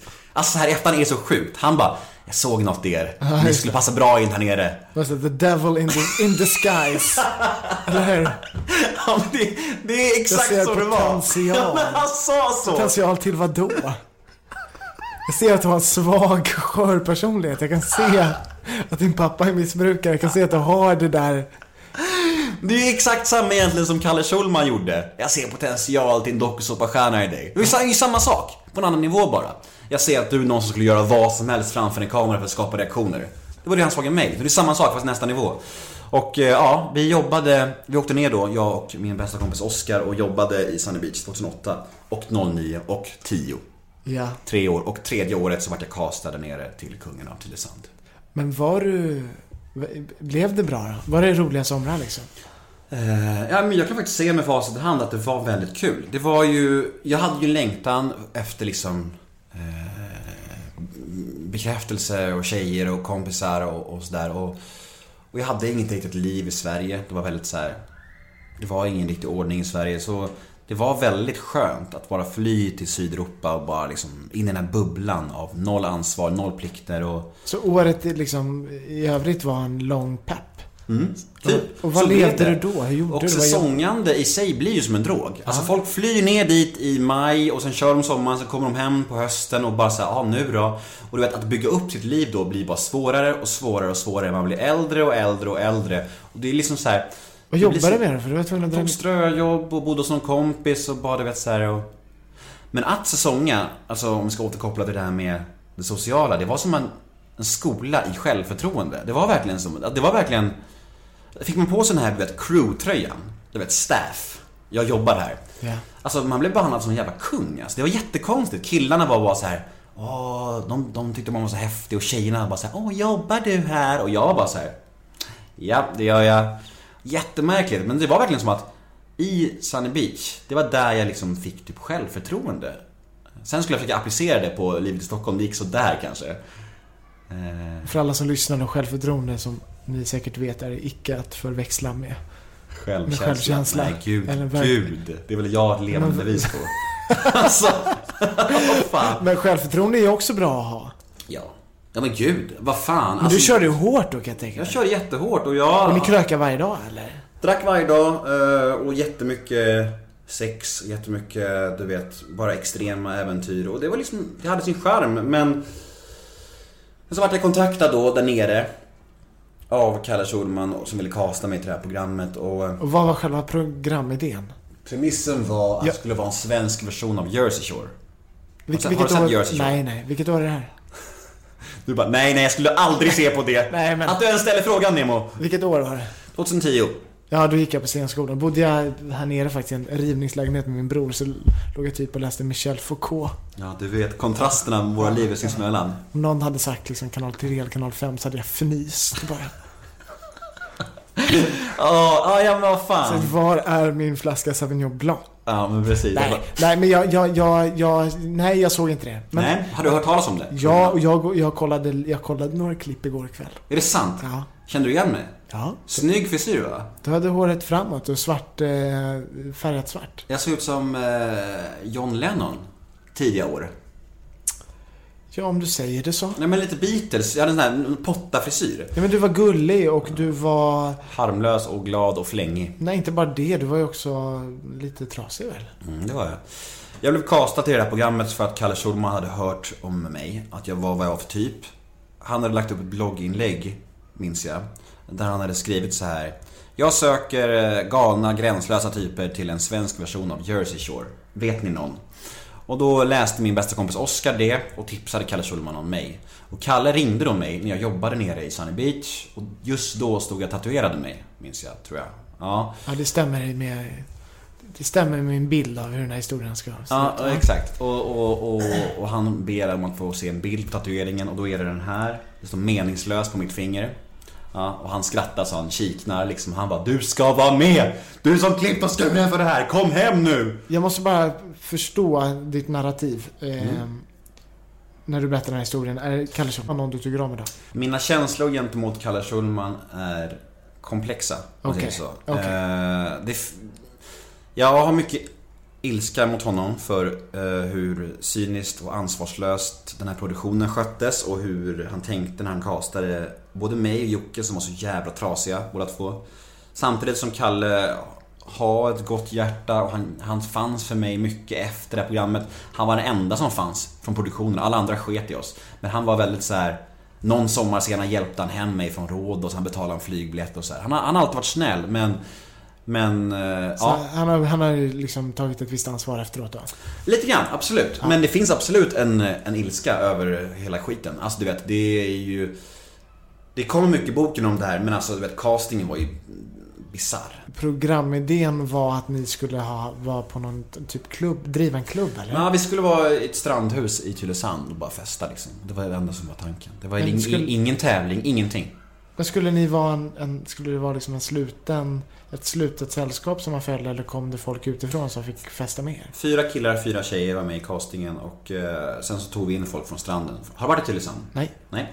Eh, det är, ja, det är ju en festort liksom. Ja. Strandort. Och vi tog med folk från stranden och sådär. Klubben och drog med till huset och festade med dem. Och de tyckte det var kul att vara med på TV och lite så. Ja, de tyckte det var... Vissa. Medan vissa var väldigt så här. Ja, det var väldigt mycket skit kring det där. Hur såg Alltså, kontrakten ut då? Halvdana kan jag säga. Det var... Det var vissa tjejer kom med till huset och... Men nu menar jag ni åtta, så jag tänkte framförallt på er.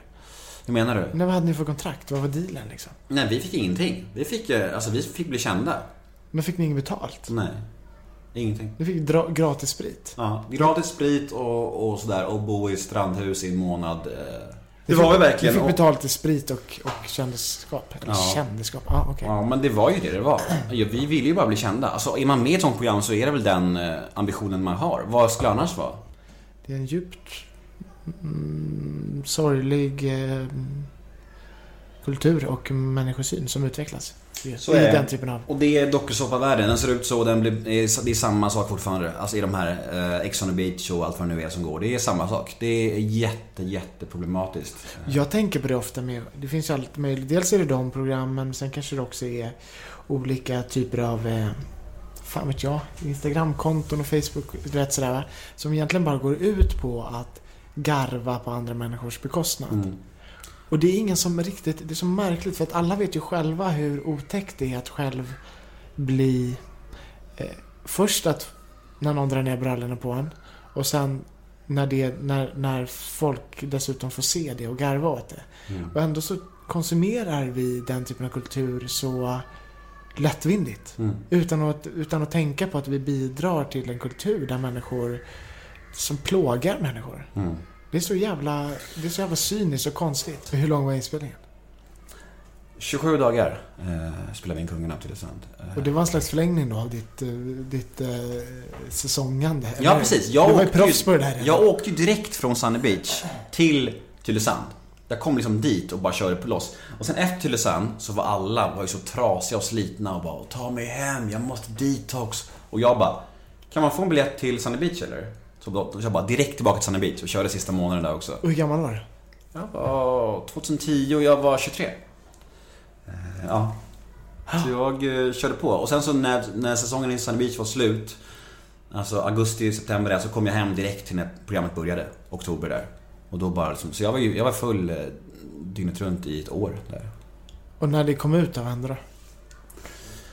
Ja, det var jättekonstigt. Alltså, det var hysteri- hysteriskt. Det var hysteriskt och det var... Och jag tyckte nog väldigt mycket om det eh, samtidigt som jag gick sönder mer och mer och mer. Och det var egentligen efter Tylösand som jag började med drogerna också. Jag hamnade i den världen på den här barturnén. Kokain eller? Allt möjligt var det. Eh, Det var faktiskt Magnus Hedman som bjöd mig på amfetamin första gången. Men, Det är okej, jag får säga det. Han, Han- han, har sagt han, att det är okej med det, ja. alltså fotbolls, fotbollsmålvakten? Så himla kul att du reagerar sådär, som att jag skulle... Nej men jag vet inte. Nej, men gud jag är inte sån. Inte, det gamla Nemo skulle göra så. Okej, Men jag gör inte alltså, sånt längre. otroligt gränslöst. Ja, verkligen. Ja. Absolut. Eh, Mag- Magnus och jag är goda, Fotbollsmålvakten. Magnus och jag är goda vänner idag så det är inga problem. Han är också nykter och drogfri idag. Ja. eh, men han bjöd mig då på amfetamin på barturnén och eh, då, där började det liksom. Du som redan pratar fort. Ja, herregud. Men någonstans, du vet. Eh, Jag är ju inte diagnoserad ADHD, men jag håller faktiskt på med en utredning om det och jag kommer säkert att få den diagnosen. För när jag kör amfetamin, då blir jag inte så mycket speedad. Alltså jag Nej, jag får fattar. lite tvärtom effekt för mig. Eh, Och det det talar sitt tydliga språk tror jag. Ja, visst. Det låter ju... Det låter ju så. Mm, En slags självmedicinering då. kanske. Eh, Du har fått smaka på tjack och... Kändisliv. Och barturné och varit packad varje kväll ett år, typ. Och där börjar ju pengarna också komma in med barturnén där. Men det var ju svarta pengar så du sjunger om det. Det kan man säga nu va? Det är väl över fem år sedan, då är det lugnt va? Jag tror det. Ja, jag, jag, jag har mycket svårt att tro att någon skulle... Bry sig. Famous last words. Nej men vi åkte ut på så här barturné, jag och Jocke då. Men så jävla mycket pengar kan det inte vara. Vi fick eh, resa, boende, mat och krök plus 5000 svart i handen per kväll. Och hur mycket av de pengarna brände du? Ingenting då eller? Nej, jag, jag fick ju allt gratis. Ah. Alltså allt, allt var betalt och klart och sen 5000 svart i handen. Så vi gjorde väl 150 000 på en höst, jag och Jocke, i kontanter som jag la i min kudde hemma minns jag. Och inte brände? Alltså jag, jag, alltså jag levde ju gott liksom. Men vart jag än kom så var det också så att, det vet väl du som är lite kändis, folk vill ju bjuda. Får jag bjuda på en shot? Ja, jag vet inte. Jag är inte... Min... min eh, Just det, du dricker bara fint rödvin på Nytorget. nej, men, nej, nej, men jag har inte riktigt gjort... Jag har inte gjort de där barturnéerna. Det har jag inte. Nej men jag menar att när du är på krogen så händer det väl att folk bara Åh den pulsen för att bjuda på en jävel! Jo, det har, det har hänt. Ja, då så. Jag vet. There ain't nothing as a free lunch. Man ska passa sig för de luncher man tar emot. Eller... ja, precis. Så barturnén efter Tylösand, då stod du på... Harrys Ljusdal. Ja, men det var ändå... Ja, det har man varit. Inte just den, men, men Harrys. Olika... Nu kommer det fram. Ja, in- inga barturnéer, men jag har ju spelat i band och sådär. Ja. De har ju harvat runt på de där olika Harrys ja. lokalerna. Eh, men, men det, det var ändå, du var ändå eh, mitt i ett eskalerande missbruk ju. Mm. Och var, du hade inga funderingar på att sluta då? Nej. Alltså jag tror också att det är... Det, så länge det fortfarande funkade att supa och knarka och att det gav mig någonting. Att det gav mig en effekt och att liksom att... Så länge det smakade mer än vad det kostade på något sätt. Då var det, hade jag ingen anledning att lägga av mig liksom. Nej. Så hur länge, så hur länge pågick de där barturnéerna Barturnén var under hösten där och vintern och sen, eh, ja, sen, sen slutade det och sen så hände det en massa annan skit. Det var liksom det... Det stormade kring mig mycket. Aha. Eh, Jag fick en dom på mig som skakade om hela min eh, tillvaro. Är du påläst där? Du, har, du har förklarat det både nu och tidigare. Ja, jag har gjort det och det står det mesta står i boken också egentligen. Alltså det är så här, det finns inget att säga. Jag, så här, egentligen om man tänker så här, hade det varit så att jag hade mördat någon eller våldtagit någon eller faktiskt skadat någon på riktigt, då hade jag nog haft, då hade jag nog gått runt med, eh, så här, då hade jag haft svårt att förlåta mig själv. Då hade jag verkligen tyckt att eh, jag är en dålig människa. Men det här var en incident där ingen kom till skada. Hon har ju till och med sagt det själv. Hon ville inte anmäla. Hon satt i rättegången och sa så här bara Vad gör vi ens här? Det här är så jävla dumt. Du vet, så, här. så det är liksom så här, för mig är det Jag gjorde en dum klumpig grej. Jag var ärlig om allt. Jag tog ansvar. Jag ändrade mitt liv. Och jag kan inte göra så mycket mer Nej. än så. Det så är det trots allt. Men det här kom, domen kom då vid en tidpunkt när, när, när din stjärna... Exakt, jag var som kändast. Ah, okej, ja, okej. Nej, jag var som Nej. kändast. och Det var det. Det var här var alltså hösten, vintern höll på att komma. Och barturnén började ta slut och jag var ju liksom, alltså... Du var Alltså- fortfarande, du och Jocke Lundell var fortfarande dokusåpa världens Vi var jätte, jättekända rising kidsen. stars. Verkligen, och, det och jag vet att eh, din, ditt vilda kändisskap inte är så, ja, det är inte riktigt dem du tänker på då kanske. Ja, precis. Jag, jag satt ju hemma och kollade på de 400 slagen av Truffaut. Exakt. Men, men Ja. för alltså, åldern 15 till 25-åringar så var vi liksom rikskända jag och Jocke just då. Ja. Och eh, då föll den här domen. Och jag blev slaktad. Alltså slaktad i press, i media, av människor på gatan. Eh, Allt jag liksom hade på gång drogs tillbaka. Det var liksom en reklam med Carlings, det var reklam med Viasat. Jag skulle hoppa in i Big Brother. Det imponerar inte på dig heller vet jag. Men du vet, jag hade massa grejer, projekt på G. Ja, ja, men det är intressant att höra. Jag missade ju allt. Jag, Allt det här jag hade på G, som var kanske fem, sex olika stora projekt, Ja. eh, drogs tillbaka. Ingen ville ta i mig med tång, eh, vilket man kan förstå. Domen låter ju väldigt, väldigt hårt. Det låter ju som att jag gått in på dagis och tafsat på en treåring ungefär. Ja. Eh, så det var, det var en ganska jobbig period. Ganska jobbig period. Det var den jobbigaste perioden i mitt liv. Jag kan eh, ana hur du hanterade... Mm, exakt. Jag söp och knarkade ner mig helt. Eh, och under de här åren, efterföljande åren här så jag drevs av en sådan enorm revanschlust. Jag ville så gärna ordna upp mitt liv till varje pris. Jag ville liksom visa, visa för svenska folket att jag inte var en dålig människa. Jag är liksom ingen så här Hagamannen. Och jag buntade, jag, men jag buntades ihop med honom, på riktigt. Ja. Folk var ju så här, de tar... Det finns ingen nyans Nej. bland sexbrottslingar. Så är det. Det är så här, alla är samma sak. Det spelar ingen roll. Och det var, och folk, eh, även om jag känner att jag har fått en viss upprättelse idag, eh, så är det ändå så att många buntar fortfarande ihop mig med liksom riktiga jävla galningar. Och det gör mig jätteont. Men samtidigt så kan jag heller inte klandra någon, för de har bara läst en Expressen-artikel och de har inte läst någon dom eller hört något förhör eller liksom så här. De har ingen kött på benen alls. Det är ingen som är intresserad av att få sin bild nyanserad heller tror jag. Nej, det är ju det. Och de som vill ha sin bild nyanserad, de tar reda på fakta och de har ändrat uppfattning om det. Allihopa liksom. Och det räcker ju egentligen för mig. Men vad jag skulle säga var att Eller inte, och det är också okej. Men det väl viktigt är väl att man, att man, eh, att man eh, försöker nyansera bilden och ta, ta reda på. Precis. Och under den här hösten då, eller under den här kommande egentligen åren. Från det här tills liksom jag nyktrade till. Som är, alltså, nu snackar vi fem år här.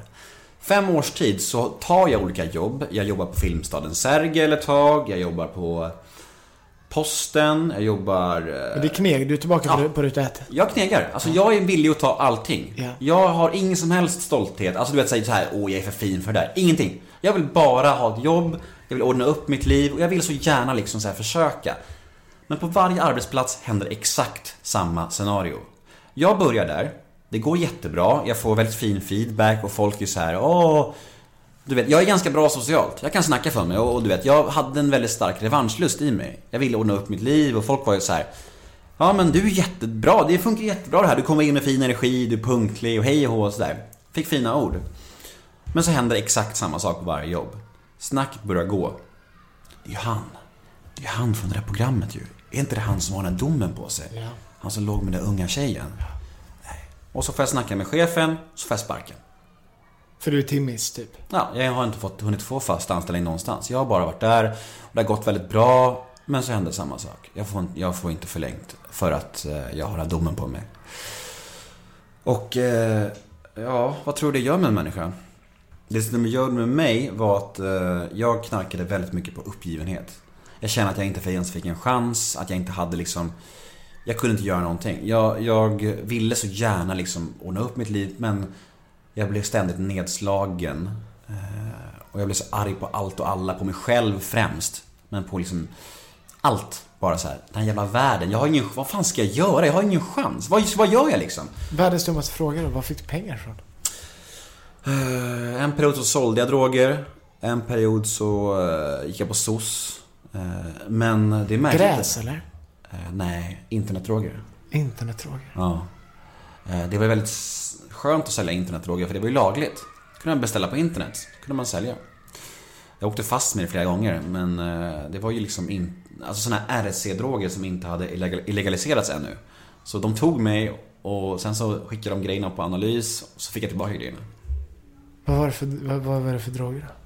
Vad fan kallas det egentligen? Nej men allt mefedron och alla möjliga namn hade de. Men så vad, vad får det för effekt? Är det livs... Eh...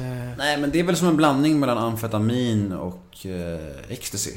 Alltså man blir både lycklig och pigg kan man säga. Men det är ändå heavy shit ju. Jättetungt. Alltså jag var supertorsk på det. Jag minns att när första gången jag provade de här grejerna var liksom 2012 där. Och jag kände direkt att det här är... Nej, nu är det kört. Du var hemma direkt. Ja. Ja, och det är ofta, många, många missbrukare har ju en, eh, ett liksom, ögonblick av det där när man hittar sin huvuddrog. Hur man bara är hooked liksom. Och jag kände det direkt att det här, är- det här kommer jag... Det här är alldeles för bra och härligt för att jag inte ska göra det här varje dag livet ut. Kände jag. För att använda kvällstidningarnas eh, ord. Är det en så kallad dödsdrog? Ja, jo men lite så. Det var många som dog av det där och det var liksom, men det var dock inget som stoppade mig. Det var snarare så att det var bara så att det var min medicin. Alltså jag hade ju fått en verklighet som jag hatade. Jag hade fått en verklighet där jag var fördömd av svenska folket och och jag inte kunde få behålla något jobb. Jag, liksom, jag, blev, jag, var så, jag var så uppgiven så jag bara, jag kan fan lika gärna knarka till the bitter end liksom. Vad fan, det spelar ju ingen roll ändå. Vad vi, vi kör till slutet liksom. Och dina föräldrar? De var ju lika uppgivna som jag, för de var ju också så här. De, Över din situation alltså? Ja, men- ja men precis, för de var ju så här, de ville ju, de tänkte väl kanske att det är nog bra om den här domen sker. För att då kanske, då kanske han kan få ett wake-up call.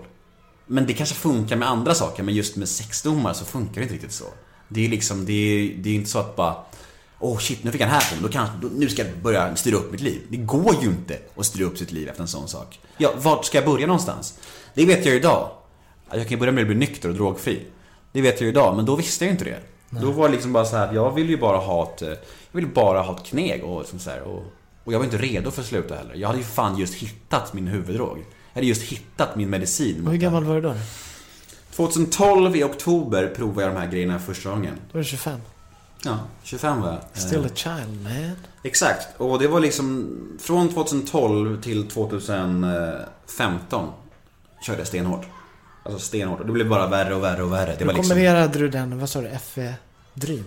Nej, mefedron. Mefedron, alkohol. Mefedron, alkohol och sen oftast lugnande tabletter för att sova.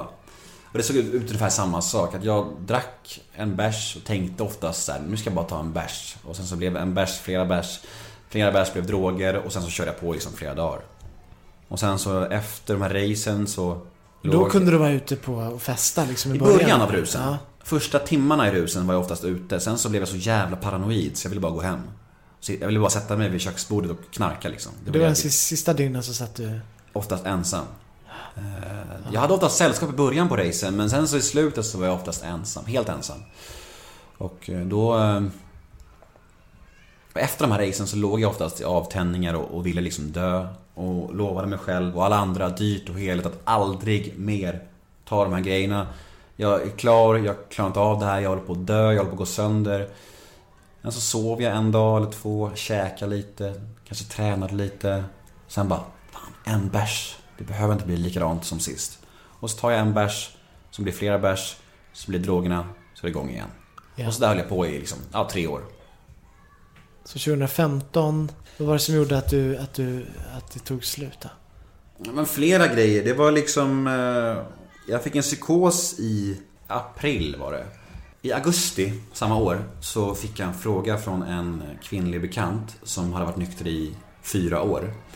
Om jag ville komma iväg på behandlingshem. Och hon pratade om ett nyöppnat behandlingshem som låg eh, utanför Norrköping. Ett behandlingshem som inriktar sig på folk som har hela utsidor med trasiga insidor. Lite mer typ så här Alltså finknarkare kanske man inte kan säga för inför beroendesjukdomen är vi alla samma. Men ändå människor som kanske inte kan identifiera sig med kåkfarare och soc-fall och så här. Eh, En, sub, en, en subgrupp liksom. Eh, Ett väldigt fint behandlingshem, nyöppnat och behandlingarna där skulle kosta 200 000 framöver. Men det här var alltså ett nyöppnat behandlingshem och prö- pilot. Exakt, prövokullen skulle få det gratis. De hade en plats ledig. Och hon frågade mig så här, vill du komma iväg på den här behandlingen? Och jag, min reaktion var först så här bara, jag blev lite kränkt. Jag bara, behandling? Du vet, jag? Nej, det är ju bra för andra men, nej, typ så här. Vänta, jag ska bara få ihop allting. När den här psykosen inträffar, Mm. då är du typ, spelar du in Nemo möter en vän Exakt. avsnitt 36. Exakt. Jaha, okej. Mm. Det är märkligt, märkligt, eller hur? Det måste man ändå säga. Men så här var det. Eh, alltså jag spelade liksom in mitt avsnitt med Petter tre dagar innan min behandling. Alltså, du vet, det står till och med i den här boken, i eh, boken vi jobbar efter i 12-stegsgemenskapen så står det så här. Eh, missbrukaren är en expert på att leva dubbelliv. Och det är väldigt många gör. Eh, även om det vissa är väldigt uppenbart på vissa så de flesta är ju trots allt lever dubbelliv och håller upp en fasad så länge det bara går. Tills det krackelerar totalt liksom. Men så, sen så sa jag till alla mina vänner och min familj och typ så här, och berättade om den här möjligheten och alla reagerade typ samma sak. Alla sa så här. Alltså men vad har du att förlora på en behandling egentligen? Om det är en gratis behandling, åk! Varför åker du inte för? Så Men var du själv motiverad? Jag hade ju börjat gå på sådana här 12-stegsmöten lite. Jag, hade ju, jag visste ju att jag behövde sluta men jag var inte riktigt redo att göra jobbet. Jag var inte riktigt redo att liksom, så här, lämna den här gamla bakom mig helt. Men när det här dök upp, då var det som mitt window of opportunity. Window of clarity liksom. Att jag kände att jag drar iväg på det här och så ser vi hur det blir. Alltså jag tar det liksom som, vi provar det och om det inte är något för mig då, då, då, då kan jag ju liksom fortsätta supa och knarka när jag kommer hem. Det är ju trots allt en månads helpension liksom. Så jag hade ju liksom ingenstans att bo, jag hade ju ingenting. Återigen, dåliga förutsättningar för... Men, men, men du kanske... Ja men nej men absolut, det håller jag med om.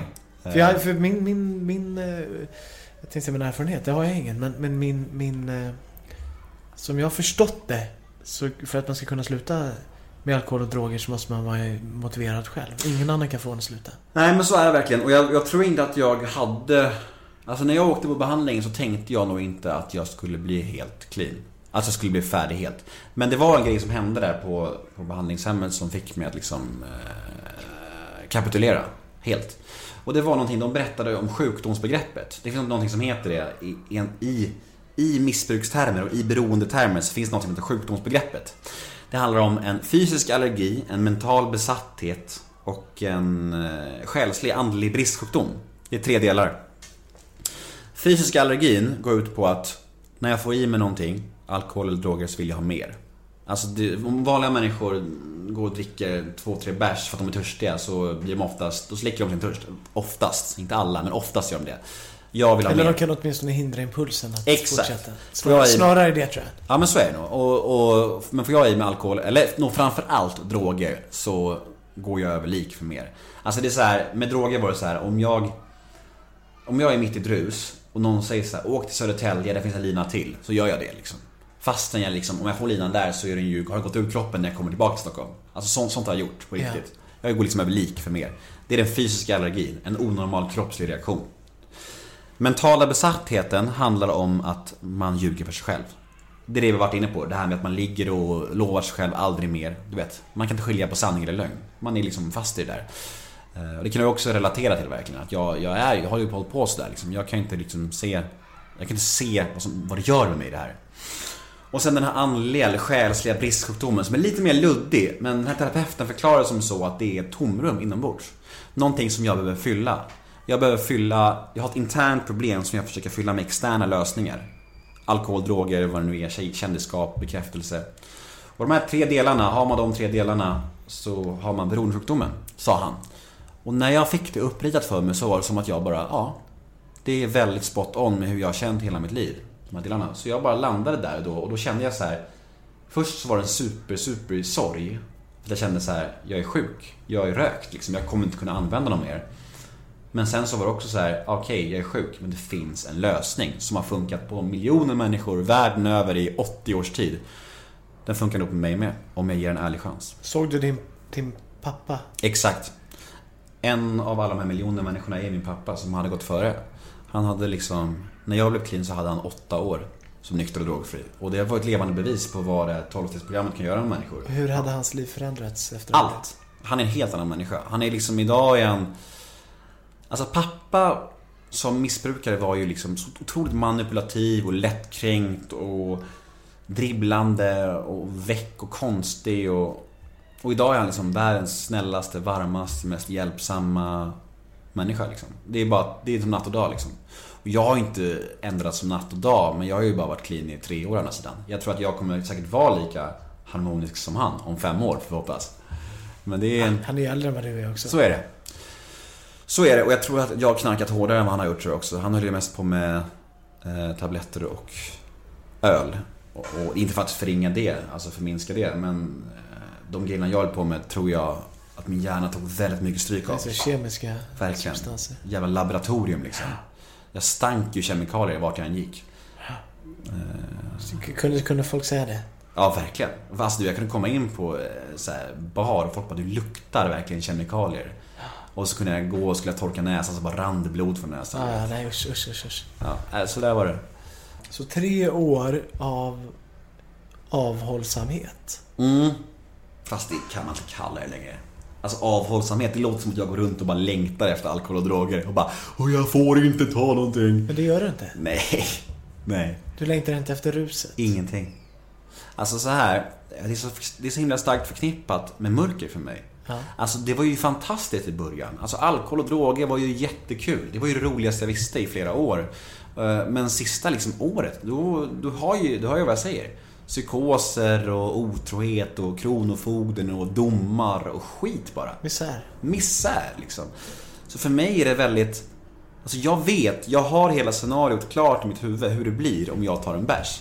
Det kanske inte blir så varje gång, men jag kommer hamna där igen. Jag är helt övertygad om att om jag börjar dricka alkohol igen så kanske det tar en vecka, en månad, ett år. Jag vet inte, men jag kommer förr eller senare sitta där i Adidas-byxor och skrapa linor på tisdagsmorgnar i min ensamhet igen Ja. liksom. Och så det är liksom ingen risk jag är villig att ta. Så hur hanterar du tomrummet då?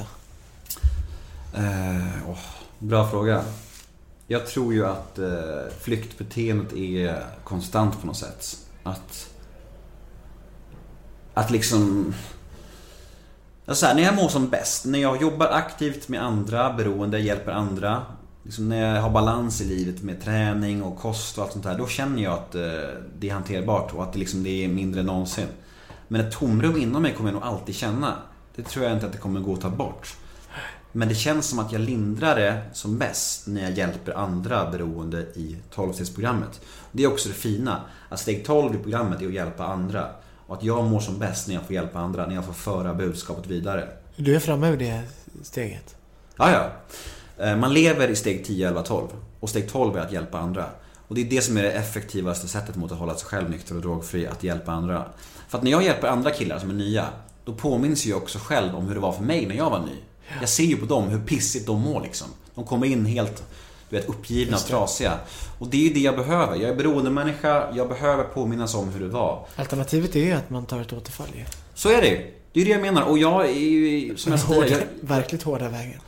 Verkligen. Jag är så expert på att förtränga konsekvenser. Det är ju också Men därför det är inte jag... du Nemo, det är alla människor. Mm, Jag kanske. menar, om jag ska ta ett milt exempel så är det med min snusning. Mm. Du vet, jag, jag, jag, jag mår dåligt av snus. På många sätt. Det här är ju light, Mm. light, light, light. Men ändå, det är fortfarande ett beroende. Så jag slutar med snus. Håller upp i två år. Tills jag har glömt bort nackdelarna. Mm. Och jag längtar bara efter uppsidorna. Och så tar jag en snus. Det är någon som har en snus, jag har tagit en öl. Vad fan, en snus ska jag ta? Mm. Och du vet, det går på en sekund. Så minns kroppen allt det underbara med Mm. snus. Och så är jag där. Och så snusar jag en dos om dagen. Och tills jag mår så jävla dåligt av snuset. Tills jag kommer ihåg liksom... Eh, Det är klart att jag visste, jag visste ju intellektuellt när jag tog första snusen att så här, risken är rätt stor att jag kommer börja snusa igen. Och jag vet intellektuellt att jag mår dåligt av snus. Och det finns en massa nackdelar som inte väger upp för, för, för fördelarna. Men, men känslomässigt, eller vad man ska säga, intuitivt, så kan jag inte minnas dem, hur de känns. Nej. Nej, men jag tror vi snackade om det här sist när, när jag intervjuade dig. Det här med att har man ett flyktbehov eller har man någon slags tomrum i sig så, så kommer man nog alltid att ha ett behov av att fly in i saker. Och då kan man tänka sig vad som är mest harmlöst av liksom alkohol, droger och sex och liksom godis och Tinder. Ja. Alltså du vet, idag så kan jag ju absolut eh, smuggla för mycket, för mycket godis eller liksom, du vet, fly in i saker. Men samtidigt, alltså cut me some slack liksom. Vad fan, det är mycket bättre att hålla på med det här än att hålla på med det där. Så jag tror att det kommer alltid finnas ett behov av att liksom bara fly in i grejer. Men så länge jag håller det till lite lugnare saker och inte lika destruktiva saker så är det ganska lugnt. Har du blivit religiös på kuppen? Nej, eh, men eh, jag eh, tror ju på att 12-stegsprogrammet är min lösning. Och... Eh, inte, förlåt min okunnighet, men inte Gud inblandad på jo, sätt? absolut. Vi använder ordet Gud eh, i stegen eh, och det avskräcker vissa människor. Eh, Men Gud för mig är... Det får man ju tolka som man vill ju. Gud för mig är inte mitt ego. Förstår du? Det är det enda jag behöver veta. Jag vet att 12-stegsprogrammet och gemenskapen har räddat mitt liv och miljontals andra. Det räcker som min högre kraft att tro på det. Det enda jag behöver göra i programmet, det är att tro på någonting annat än mig själv. Jag behöver lämna mitt ego åt sidan. Ja. För min väg tog mig till missbruk, domar, psykoser och skit. Jag vet att min väg inte funkar. Jag behöver hitta en annan kraft och Ja. kraften är de där rummen. Det, det, det är enklast att göra så. Sen om vissa kallar det Gud, det får folk göra. Men det har ingenting med religion att göra. Det, har, det enda det har att göra med det är att alltså, hitta en annan kraft än sig själv. Och det har jag gjort i de där rummen, som funkar för mig liksom. Och, och eh, som, eh, som bruksanvisning så kan ju liksom eh, ska man säga, de religiösa, sådär, etiska, moraliska eh, den kompassen, den, den, den är ju rätt bra. Mm. Den, den, är bra, den är bra på många sätt. Mm, eh, jag bara tänkte på det också att ap, apropå eh, eh, din, din dom där och hur du kände att, att, att, att även om du så att säga har, har sonat ditt brott så är du ändå inte fri. Nej.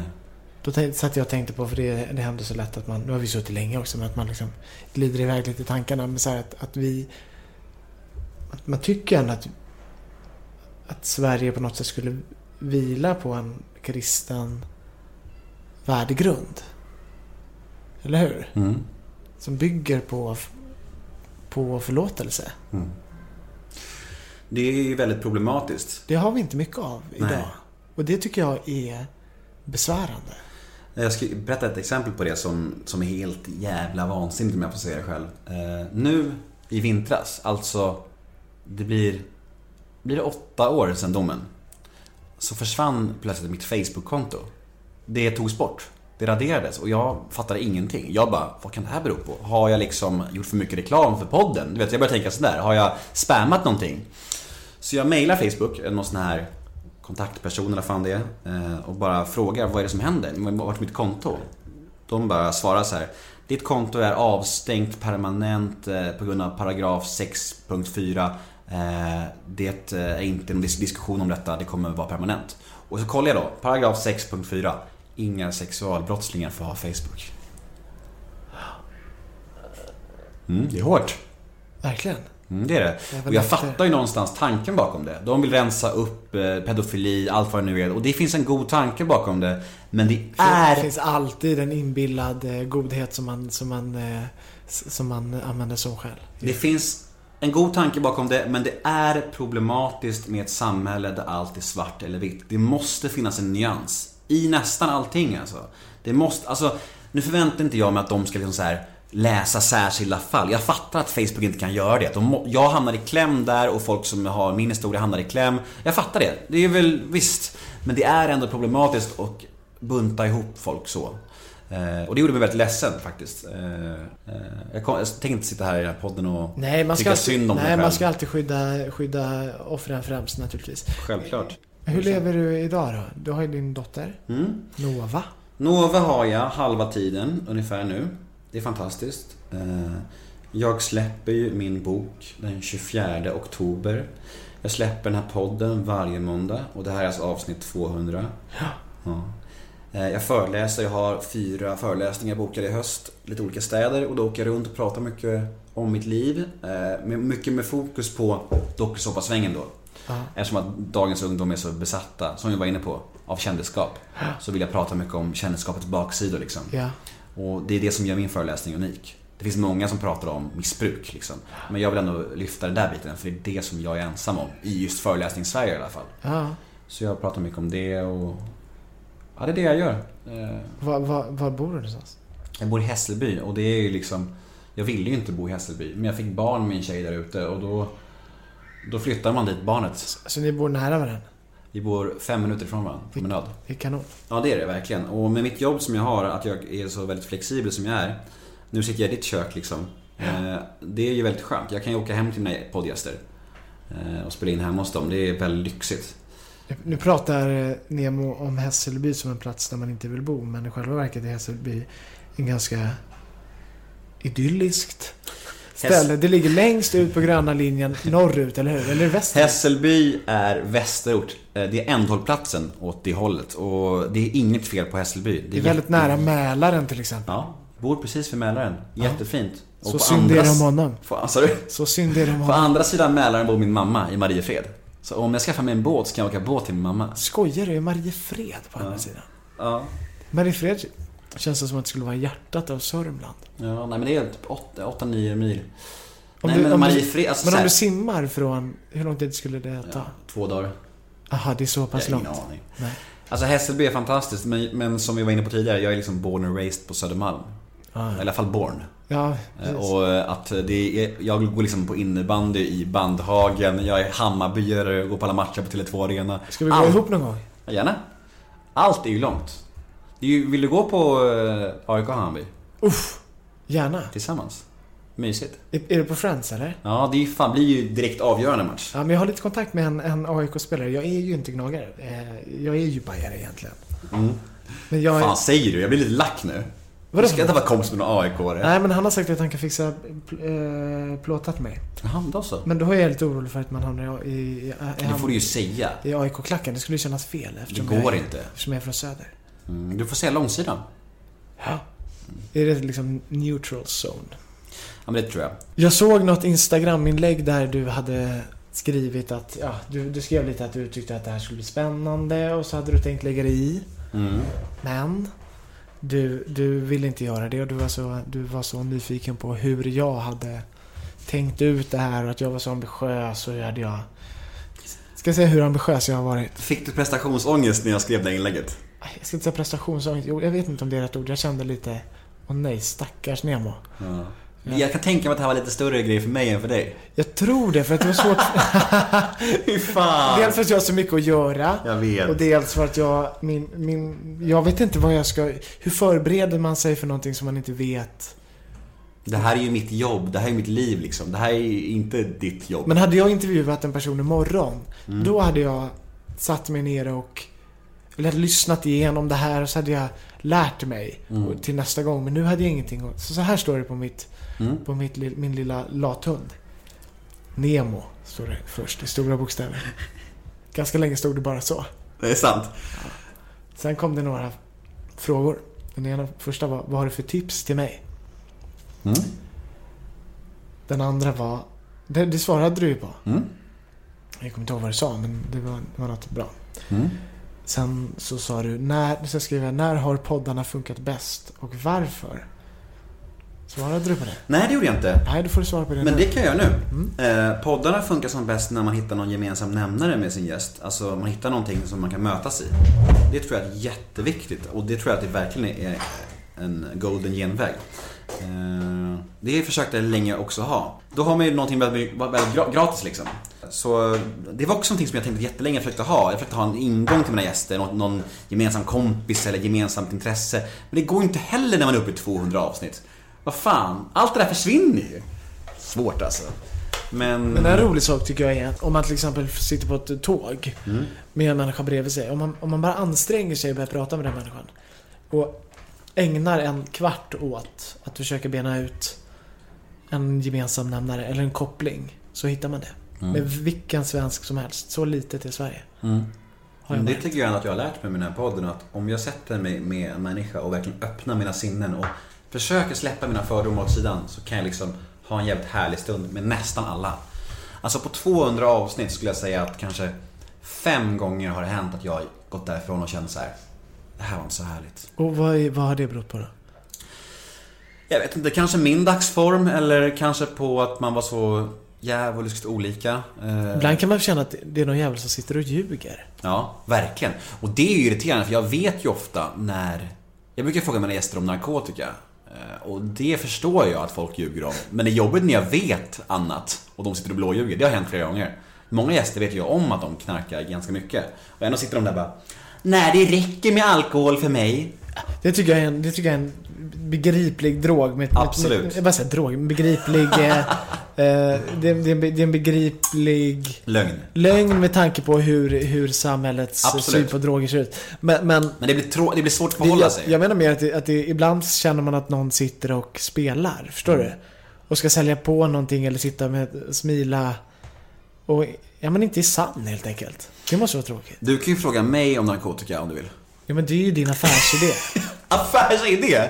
Snacka om... Tror att jag är så beräknande? Nej, jag skojar. Men jag menar, det är din USP. Min story. Du, eller hur? Det är din Ja, story. Jag Det, är, vet. Jag vet. Jag försökte bara vara rolig. det, hade föll varit, det finns ju andra människor som, som, det, som, det, som det hade inneburit en, eh, en katastrof. Mindre katastrof. Ja, eller en större katastrof. Ja. Och det har vi ju sett. Verkligen. Har, Ola Lindholm. Ja, det var du som sa det. Vem vet? Ja. Det kanske var precis den personen jag tänkte på också. Men, men, nej, men, nej, men alltså... Nej men det är, det är intressant det du säger att, att folk som sitter och spelar. Jag, jag tycker att man märker vilka som är genuina. Alltså det... Jag tycker det går, lyser igenom. Och du är genuin. Ja, Vet du vem som också är genuin? jag är rätt självmedveten ska jag säga det. Du är också eh, eftertänksam och konstruerad. Nej, inte konstruerad, men jag, är- jag skulle inte säga att jag är alldeles sådär genuin och bara... Det, det är liksom ingen stream of consciousness. Nej. Jag hinner tänka, vänta vad ska jag nu säga, vad ska jag inte säga? För jag, jag, jag vill ju inte dela med mig för mycket. Och jag vet inte varför. Jag vill, jo, men det är väl mitt sätt att skydda mig helt enkelt. Jag vet inte, och det är märkligt då att jag har en dragning till det här yrket som ju är offentligt. Eh, men ganska många gånger, som till exempel den här uppgiften som jag gör nu. Den hade jag inte... Den gör jag för din skull. Och vet du varför? Jo men så här, det är för att du ber mig. Och varför jag säger att jag gör för din skull. Det är inte för att jag inte tycker att det är kul, för jag tycker att det är jättekul. Men jag tycker inte... Jag hade älskat om vi hade gjort det här och sen hade man sluppit spela in det. Förstår du? Du hade hellre suttit och snackat i två och en halv timme vid ditt köksbord bara? Ja. Ja. Med sen- lite rödvin helst? Ja, varför Ja. inte? Och cigaretter? Nej. Inte inomhus. Nej. I alla fall. Du har ju fläkt. Nej, sunkigt. Ja. Men, nej, men, men, Men jag fattar vad du menar. Jag tycker det är obehagligt att och så ska människor sitta och tycka och tänka och du vet, alla är så dömande och så har man råkat säga något fel och så ska folk garva åt det. Sådär tycker jag, sånt, det, det, tycker jag, det tycker jag är besvärligt. Mm. Det är en besvärlig sida av... Ja, eh, fan vad det var bättre för förr i tiden, innan internet. För då låg inte allting kvar i en evighet. Då sa man en dumhet i dagstidningen, eller kvällstidningen. Och dagen efter var den tidningen makulerad. Det var ingen jävel som skulle ta upp den. Jag menar, sa man något dumt för tio år sedan, då var det ju ingen som kom ihåg det. Nej. Nej, nu är det ju bisarrt. Alltså klimatet nu som råder, alltså det här med Folk letar upp tweets från sex Exakt. år sedan och får sparken för det så här. Nej, det är helt, det är helt, det är makabert. Mm, det är det. Är mycket halshuvar... ha- Vad säger man? Halshuggarkultur just nu. Uh, alla blir livrädda. Verkligen. Och vad kommer det göra med samhället? Ingen kommer våga göra någonting eller säga någonting framöver. Ja. Tur för det att det handlade om mig då. då. ja, det var väldigt skönt. Men jag har några frågor kvar som jag... Mm, beta av dem. Jo! Kolla här. Finns det något du längtat efter att få prata om? Eftersom du alltid får prata om alla andra och du får inte riktigt... För jag kan tänka mig varje gång du drar till med en lång så här harang så känner du, åh nej, nu pratar jag om mig själv igen. Det är ju inte mig det ska handla om. Någonting som jag har längtat att prata om. Eh, Och har du i så fall fått prata om det idag? Jag tycker det. Eh, Det blir ju lätt så att när man blir intervjuad att man pratar om sakerna som är sina hjärtefrågor. Eh, Så här nykterhet och så här. Men det är ganska naturligt eftersom det är den som jag var, vad var du kallade det? Affärsidé. Nej men det var, du hade som det är så vidrigt. Du har en bättre ord det är story. Det är din, det är din, ja, men det är min story det är liksom. din det- livsresa. Det är också min livförsäkring. Det är ju det. Jag, jag, jag tänker så här, ju mer jag pratar om det, desto mer, ju närmare håller jag mig det. Ja, ja, men också sådär, jag menar, i det här läget, om någon skulle se dig sitta nere på indiska Svårt. restaurangen och dricka dig svinpackad på fatöl liksom, i ett hörn. Det hade Hade inte sett bra ut. Jag hade ju min stammisbar här nere, Retro Södermalm. Där Jaha, satt, du, jag, satt jag mycket. du valde den du. Ja, men det är en sportbar. Ja, men det satt jag mycket. Det har jag också varit med. Nej men jag har snackat om det jag vill snacka om tror jag. Eh, Jag vill ju egentligen snacka väldigt mycket om boken, men det blir ju som att det Men det gjorde du ju. Jag, tog upp, jag var ju jätteduktig på att serva dig här. Jag tog upp flera avsnitt i boken. Och, Ja men faktiskt. så nu har man blivit jättesugen på att läsa den. Ja men det hoppas jag verkligen. Ja, men det är, hoppas... Jag lämnade ju in den idag. Alltså klockan 12 idag så var det liksom the deadline deluxe. Och nu är den iväg på korr och sen ska den på tryck. Så nu är det liksom my work, my work is done och jag kan liksom inte göra mer. Det känns som en... Alltså all glädje och lättnad är lite grusat. Av, det. av prestationsångest och nervositet och självkritik. obehagligt. Jätteobehagligt. Jag borde känna så här glädje och lättnad, men jag känner mig så här, fan blev det så bra som jag vill? Men jag måste lita på min förläggare. Hon säger att det är fantastiskt, jag måste lita på det. Ja, det finns ju en objektiv mening om det, eller hur? Det för, någon, kommer, någon kommer tycka att det är det värsta skiten de har läst och någon annan kommer tycka att det räddar ens liv. Nej. Förstår du vad jag menar? Adam, ingen kommer tycka det är det värsta de har läst. Nej, kanske inte det då, men, men, men, men, någon- men, men, men du fattar vad jag menar. Jag fattar. Någon kommer tycka att det här var väl ingenting och någon annan kommer tycka att det var en, en livräddare. Mm. Och någon tredje kommer tycka att, att Nobelpriset 2019, om det delas ut, Mm. har bara en kandidat. Ja men du vet, så Ja, är det ju. Det får, man, det får man ju fan bara tugga Mm. i sig. Verkligen. Jag hoppas bara att... Eh, kan den hjälpa någon där ute så är jag nöjd. Det kommer den göra. Mm. Är det något du inte alls vill prata om? Det är för sent nu. Ja. Den där Nej. borde du verkligen ställt innan. Ja. Ja, nej, men som sagt, jag har inga hemligheter. Det enda som eh, det är jobbigt att prata om än idag är ju domen liksom. Och det är som det är. Det är ju på grund av att det har inneburit så otroligt mycket konsekvenser och smärta i så många år och att det höll på liksom att kosta mitt liv egentligen. Är det så? Ja, det var ju mycket därför jag knarkade. Jag sa ju det, på uppgivenhet och sådär. Och det höll ju på, jag höll på att stryka med liksom. Jag hamnade på beroendeakuten flera gånger och sådär. Och med psykoser och allt vad det nu var. Så det, det är ju vad det är. Eh, Men samtidigt så är ju det en del av min historia idag. Du vet, vi får se. Vi får se hur Daniel snickrar ihop det här. Äggmannen. Vad heter han egentligen? Daniel Äggmannen Vad Ekberg. heter han Äggemannen? Han dansar, har inte du sett det? Nej. Han dansar, eh, lägger upp filmer varje fredag. Han dansar i Bingolotto, i Breaking News. Jaha. Han är lite känd. Och då heter han Äggemannen? Daniel Eggemannen Ekberg. Men, det är inte hans namn, Äggemannen. Men lyssna vad jag säger. Daniel Eggemannen Ekberg. Han kan inte- kallas Eggemannen. Ja men varför? För att han är skön. Ja men hur, vem, hur kommer det namnet Fråga honom. Följ honom på Instagram. Jag tror alla människor som lyssnar på det här har undrat det. Varför heter han Äggemannen? Jag vet inte det. Är det ägg som heter ägg som man äter? Ett hönsägg? Hur stavas det? Med E eller Ä? E-G-G-E-mannen. Som den vassa äggen. Mm. En knivägg. Ja, tack för att du ville göra det här då, Adam. Du, men nu tar du över showen här. Det, är inte din, det här är inte din podd. Men hur tänkte du att du skulle avrunda då? Men egentligen borde jag ju... Eh, egentligen borde jag ju, jag ju hålla den där pratan som du gör i början. Ja, men det får du gärna göra. Du får gärna göra det. Du, har, du bestämmer ju. Ja, men nu tackar vi för oss. Nu ska jag hämta Dylan hos hennes... Eh, dag, eh, man får inte säga dagis ens en gång. Förskole, förskolekompis. Tack så mycket för att ni lyssnade på det här speciella avsnittet. Hej då. Hej då!